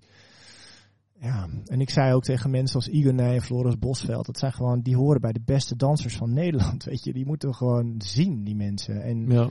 nou ja, Igoné is nu wel iets aan het opstarten trouwens, dat is wel tof. Die heeft alweer doorgepakt en die is een soort eh, open, openbare repetities aan het houden, als het ware, in voorstellingsvorm. Wat wel lachen is, want dan zit je echt even bij, kijk, krijg je een soort kijkje in de keuken. Ja. Ja, en zu- zulke soort dingetjes zullen wel opgestart worden, maar ja, het is gewoon heel naar dat die zalen gewoon nog steeds zo potdicht zitten voor een groot publiek. Ja. Ehm, Nou ja, dat is een beetje waar ik aan refereer natuurlijk. Want ik zat afgelopen weekend te kijken naar de Tour de France. Dan zie je dan gewoon, Ja, oké, precies, wij- ze starten wij- zij, ja. mogen blijk, zij mogen blijkbaar wel gewoon, eh, en dat was dan, de afspraak was geloof ik dat er duizend man op zo'n bergtop mochten staan. Ja. Nou, het was gewoon, ik zag echt geen verschil met, Nee. met, normaal. met, Ja. norma met normaal, of wat, eh, ja, ze wat dan zijn- normaal is. Maar, ja. en dat, is- dat, dat vind ik toch, eh, ja, ik merk dat ik dat, ja, je kan daar heel treurig van worden. Maar het is uiteindelijk toch wel een situatie dat, dat sommige dingen dan wel blijkbaar eh, zo belangrijk zijn dat er toch eh, ergens zo gedaan wordt. Want het is niet dat op maandag, de president heeft dat waarschijnlijk ook gezien. En die, Ja. die dacht niet van, oh ja, we hebben het publiek van vroeger erin geshopt, zodat het nog wat leek op tv. Nee, Het is gewoon, het is gewoon wat het is. het is gewoon wat het is. En het is niet dat er maandag gezegd is, nou jongens, eh, eh, stop er maar mee. Wat natuurlijk gewoon heel... ehm, nou ja, voor, voor, voor, voor mij, eh, ik, ik, ik, ik, ik rol wel. Volgens mij rol, rol jij ook wel door, toch? Met, Ja. met de films die je, die je hebt. Probeer te doen wat je kan doen. Ja. Ja. Ja. Ja. goed, ik heb er ook last van, Ja. natuurlijk. Eh, Ja, ja, als je ja, een derde ja. van je publiek kwijt kan. Tja man. En dan is het voordeel dat er natuurlijk iets meer bioscoopzalen zijn, dat je wat flexibeler bent met Ja, en- digitalisering. En je voordeel ja, nu is denk ik ook dat er heel veel eh, distributeurs en producenten ook er nog voor kiezen om hun films nog niet uit te brengen. Waardoor als je nu iets uitbrengt, dat zag je nu ook met Alles is zoals het zou moeten zijn. Ja. Dat is gewoon een van de enige films die draait. En ik geloof dat we nu wel al bijna op 200.000 bezoekers zitten met die film. Volgens mij Ja. met 175.000. Ja, dus dat is niet heel veel anders dan normaal. Nou, dat is best wel goed, Ja. vind ik eigenlijk. Voor deze periode vind ik, was ik, sta ik daar echt van te kijken. Ik bedoel, ze mikte geloof ik wel op iets meer eigenlijk. Maar ik vind in deze tijd, je brengt zo'n film uit. En je kunt hem dus ook iets langer blijft hij dan in de bioscoop draaien. En dat zal voor jou ook gelden natuurlijk. Met eh Paradise Drifters bijvoorbeeld. Maar ja, het is, het is gewoon... En ja, en dan is het afwachten. Want straks gaan die grote, grote blockbusters wel weer draaien. Bond staat al klaar. En eh, Black Widow moet volgens mij begin volgend jaar uitkomen of zo. En dan... Ik ben heel benieuwd. Ik ben heel benieuwd hoe dat zal gaan. Ja, dan wat doet Ten- een probleem. Ja, ja, ja. Want dan als die grote Dan films, eh, want Tenet draait Ja. eh, in de arena, weet je, eh, bijna 30 keer op een dag. Ja, Een precies. film van 2,5 uur, dat, Ja. dat neemt de helft van de zalen Ja. in beslag. Klopt. Maar ja. komen er ook Dus zoveel, komen er genoeg mensen op af ook? Ja. Ja, Ik ken het wel, hè. het is de één na beste opening voor een Christopher Nolan. Ja. Dus het is gewoon zoals Ja, het zou moeten bizar, zijn. Ja. Maar dan wel met 30, met 30, met 30 zalen. Wat zou, hoeveel zalen zou die normaal hebben dan in de arena, denk je? Het is alweer technisch nerdgeneuzel dit Nee, natuurlijk. twee of drie zalen normaal gesproken. Nu Ja. staat hij in zeven zalen of zo. Ja, Ja. precies. Maar dat is dus, ook... eh, te- normaal had hij tegenover... ja, tegenover Black Widow ja, moeten staan, Mulan bij wijze van. en, Ja, eh, Mulan, ja. En dat is dus die film, dat is wel het slimme. En dat is ergens ook in, in het voordeel uitgepakt nu, denk ik, van alles is wel. Ehm, dat hij in een tijd uitkwam dat er echt bijna nog niets was. Ja. Ehm, en dat zal nu, nu blijken, weet je wel. Dat, dat hebben andere producenten en distributeurs natuurlijk gezien. Dus die zullen misschien ook denken van, oh wacht, voor hun werkt het wel. En als die dan weer tegelijk gaan, nou ja, goed. Ja, je moet ruimte krijgen. Ja, en dat, heeft, eh, Ja. alles is, heeft dat gekregen. Ja. En eh Tenet ook. Maar Ja. heel veel andere films niet. Nee, er gaan klopt. net zoveel films uit nu als voor de corona. Ja, serieus? Ja. Alleen eh, ook heel veel eh, films die anders misschien niet uit waren gegaan. Ja, ja, ja. Dus heel veel wordt gewoon op de markt gedumpt. Van nou Ja. ja, hè, we proberen Kijk het. hem maar. Dus, eh, en zeker in de arthouse hebben ze het nog zwaar. Omdat daar Ja, het ja, publiek ja. natuurlijk wat ouder is. Ja. Wat, de drempel is dan wat hoger om daar echt heen te gaan. Ja. En die zalen zijn gewoon heel veel kleiner. Je Ja. hebt theaters waar je zes tot twaalf man in een zaal kan, ja. kwijt kan. Ja. En dat is dan hun grote zaal, weet je wel? Ja, dat, daar, Ja, daar kan, je, daar kan je niet voor open gaan. Maar ja, dat En vrijwilligers ja. zijn een groot probleem Ja. trouwens. Want die zijn ook gewoon boven de 60. Ja, Die natuurlijk. durven niet te gaan werken. Dus dat is echt, eh nou ja goed, maar dat, dan zit je daar weer... eh. Maar het is, eh, het is heel goed voor de sector dat Tenet nu uit is. Ja. dat er gewoon weer, nou ook zoals Tuschinski, dat het gewoon weer een beetje kan, kan draaien. Ja, En ja, en het laat zien dat mensen wel willen. ja dat is waar. Dat, ja. dat vind ik vooral heel fijn. Ja. Ja, en dat, merk je, dat merkte ik dus met die film van, eh, van Ruud, die, waar ik in zit nu. Ehm, dat merk je wel echt. Dat mensen er wel echt zin in hadden, weet je wel. En ze hadden natuurlijk al die ladies nights en zo. En dat was ook allemaal uitverkocht. En eh, nou, daar stonden ze zelf ook al van te kijken. Ze waren wel heel blij daarmee natuurlijk. Ja. Wat, wat, ben je zelf aan het, wat ben je zelf aan het ontwikkelen? Is dat dan, is dat dan iets, wil je daar überhaupt inhoudelijk iets over zeggen? ja hoor, of vind ik het, wel leuk om iets over te zeggen. Ik bedoel, het moet allemaal nog blijken of het gaat gebeuren. Maar ehm, ik ben met NL Film eh, en de KRO NCRV bezig om eh, een dramaserie te ontwikkelen voor eh, NPO 3. ja, Ehm, in een ultieme wereld hadden we daar nu al voor gedraaid. ja, maar dat is niet gebeurd. Dat komt ook omdat we eigenlijk een andere partij erbij hadden die mee wilde doen. Maar dat kan uiteindelijk niet. Eh, cryptisch, ja, Geen namen te noemen. Nee, we gaan geen namen noemen, We houden het even cryptisch. Maar een dat- quiz. ja, het is een quiz. Nee. Ehm, en dat is naar een idee van mij en eh Kaya Wolfers en Willem Bos. En eh, Willem schrijft dat. En met z'n drieën proberen we dat vorm te geven, zo goed mogelijk. Ja, Ehm, en hopelijk kunnen we dat gaan maken ergens komend jaar, volgend jaar. Dat is de, de grote wens. En dat zou te gek zijn, want ik heb daar dus zelf ook aan mee eh, bedacht, ontwikkeld, geschreven, hoe je het wil noemen. En ik zou, zal daar ook in gaan spelen als het doorgaat. ja, En dat is tof, want dat is ook een kans om iets anders te kunnen laten zien dan ik tot nu toe heb laten zien. Want op een gegeven moment dacht ik wel bij mezelf, ik kan wel gaan zitten wachten tot ik uit een bepaald laadje getrokken word eh, in het castingbureau. En hopen dat ik uit dat laadje een keer een sprongetje maak naar een ander laadje. Maar misschien moet ik gewoon ook zelf dingen in werking gaan zetten. ja, Ehm, en wat proactiever worden. Dus dat is, eh, dit is daar eigenlijk iets uit waar ik heel erg op hoop dat het lukt. Ehm, en ik ben met een ander project bezig met ehm, eh, Dutch Filmworks en eh, Tom de Mol Producties. Zijn we eigenlijk aan het kijken of we een muziekfilm zouden kunnen maken. Dus niet een musical, ja, een film waarin muziek een hele belangrijke rol speelt. ehm, omdat de hoofdpersonages in de muziek zitten. Dus een soort eh, hetzelfde vibeje als eh, wat eh, A Star is Born of eh, Ja, Broken, Circle ja. Breakdown of nou ja, noem maar op. High Fidelity, ja. Ja. Dus dat, daar ben ik ook mee bezig. En dat is hopelijk ook iets wat we wat kan, verder kunnen uitdiepen. ja. Nou, dat klinkt eh, veelbelovend in ja nee geval. zeker. En ik ben zelf aan het schrijven nog voor iets anders. eh, maar dat is wel nog in een heel vroeg stadium. Dat is een serie over dans. Of eigenlijk gaat het niet over dans. Het gaat eigenlijk over een gemeenschap. Waar je in- een eh, dansgezelschap stapt. waardoor dans automatisch een belangrijke rol zal spelen in het verhaal en de serie. Omdat alle personages wel dansen. Maar uiteindelijk gaat het niet echt over dans of zo. Nee, dans is meer de arena van... ja, precies. Ja. Ja. Ja. Nou ja, Dus- ik, ik, eh, ik denk dat het, eh, dat het een. eh, ik, ik kijk er naar uit. Ik denk, ik denk dat het. Ik vind het eh bewonderenswaardig hoe je dat, eh, hoe je dat doet. Nou, thanks. En ik denk. eh, Ik denk dat het een goede, goede stap is. Hè?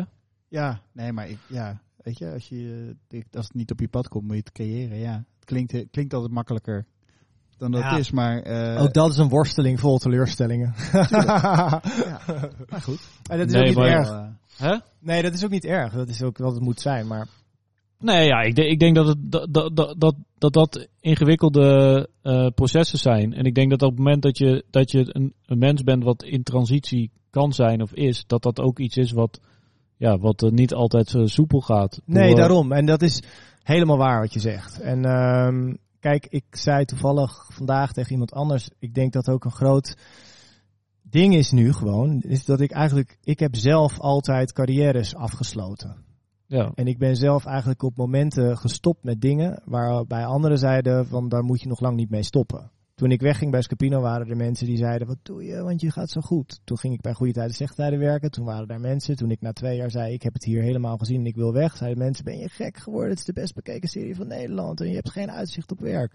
Toen ging ik weg. Op een stond ik onder contract bij RTL en ik ging weg bij RTL. Toen zeiden ze, want ik voelde me daar niet meer thuis. Toen zeiden mensen ben je gek geworden, je gaat weg bij RTL. Toen ging ik bij de NPO werken. Ben ik bij de NPO onder contract gekomen. Vorig jaar mijn contract opgezegd. Zeiden mensen, ben je gek geworden? Je hebt een vast contract. Waarom doe je dat? En nu zit ik op een punt waar ik geen eh, vast eh, werk meer heb. Ik Ja. heb, snap je? En dat is een enge situatie, want ik heb een gezin en een hypotheek en, ehm, en ik wil ook gewoon eh providen. Maar ik wil ook wel mezelf in de spiegel aan kunnen kijken en trots kunnen zijn op wat ik maak. En ik denk dat dat is het allerbelangrijkste. En dat is ook eng, want ik heb geen. Voelt alsof ik geen grond onder mijn voeten heb. Ja. Dus het is een beetje zweven. En ik hoop dat ik ergens een keer een keer land en denk: oh wauw, dit is wel een mooi plekje waar ik nu even ben. En dan eh, dat ik daar weer iets van leer, zeg maar. Maar ik denk wel dat het de juiste beslissing is om. eh, eh, ik probeer eigenlijk gewoon niet meer dingen te maken waar ik zelf misschien niet in geloof. En ik denk dat dat wel een goed traject is. Ook al is het heel eng. Ja. Ja, ik denk dat we met deze woorden af kunnen sluiten. Ja, mooie, kan, mooie kan je We hadden, maken we- ik heb eh, de laatste tijd wel wat feedback gehad de afgelopen weken over onze podcast natuurlijk. Mensen zeggen wel, het duurt, duurt vaak, het lang. duurt vaak wel een beetje lang, zeg maar. Dus eh, ik, mijn, mijn streven was om, om het toch wel proberen rond de, rond de anderhalf uur max te houden. Nou, we zitten nu op 1 minuut 30. Gelukkig, heb, gelukkig, heb, serieus? gelukkig heb ik op de recordknop gedrukt, want het ging ook een keertje mis met uh, Antoinette Beumer. Waarvoor mijn uh, welgemeend excuus dat jullie uh, anderhalf uur door dat dus baggergeluid hebben moeten worstelen. Uh, maar goed, uh, ik, ik ben uh, blij dat we er weer zijn. De zomer verandert langzaam in een mooie nazomer. En ik ga dit weekend lekker zeilen. Ik weet niet wat jij gaat doen, Hein. Ik heb geen idee. Hard werken. Ongetwijfeld. En ja. we gaan de volgende live doen, hè? Oh ja, we gaan live ja. doen, maar dan zonder publiek. Op het, nou ja, misschien dat we er nog eentje tussendoor gaan doen. Maar we gaan eentje op het filmfestival doen met de oude mastodont van het Nederlandse film. Het Nederlands Filmfestival, Jos Stelling. Oh, leuk. Uh, dus uh, dat, is, uh, dat is heel leuk. Misschien dat we nog één tussendoor gaan doen. Maar dat moeten we even kijken naar onze agenda's. Uh, ik wil Aramis Gonzalez danken voor de edit en de uh, camerawerk. Al uh, houdt hij ze, ja, doet hij het achteraf in de, in de montage. Andok voor het prachtige logo. Het Nederlands Filmfestival natuurlijk. Je mag een recensie achterlaten in de iTunes podcast. Doe dat gewoon. Geef ons gewoon een paar sterren of zeg wat je ervan vindt. Uh, de Kutcast op Instagram of at Hein van Jolen, at Julius Ponte. En dan zeg ik, dan gaan we nu weer lekker naar buiten en de zon genieten. Ik wil nog wel even ook Tuschinski bedanken. Tuschinski bedanken. Dat we hier gewoon zomaar mochten zitten. Ja. En ik had beloofd dat ik zou zeggen dat ze de zalen prachtig hebben verbouwd. had ik beloofd. En het is Welke? Allemaal? Je hebt ze allemaal Bij, even behalve, bekeken. Behalve zaal 1, die was al mooi. Die was al maar mooi. Al die andere zalen zijn allemaal met bankjes en stoeltjes en dingetjes. Dus het, Oh, dit nice. is wel... Kan je mooi... Uh, alles is zoals het moet zijn. Ja, ja, ja. zou ja, moeten zijn. ja, alles is zoals het moet zijn. Ja. Zeker. Lekkere titel, hè? Wie heeft die verzonnen? Ja, ik krijg hem ook nog niet helemaal. lekker. Hey Jan, uh, bedankt. Ja, tuurlijk. Dankjewel. En, Jullie uh, bedankt. Superleuk. Arrivederci.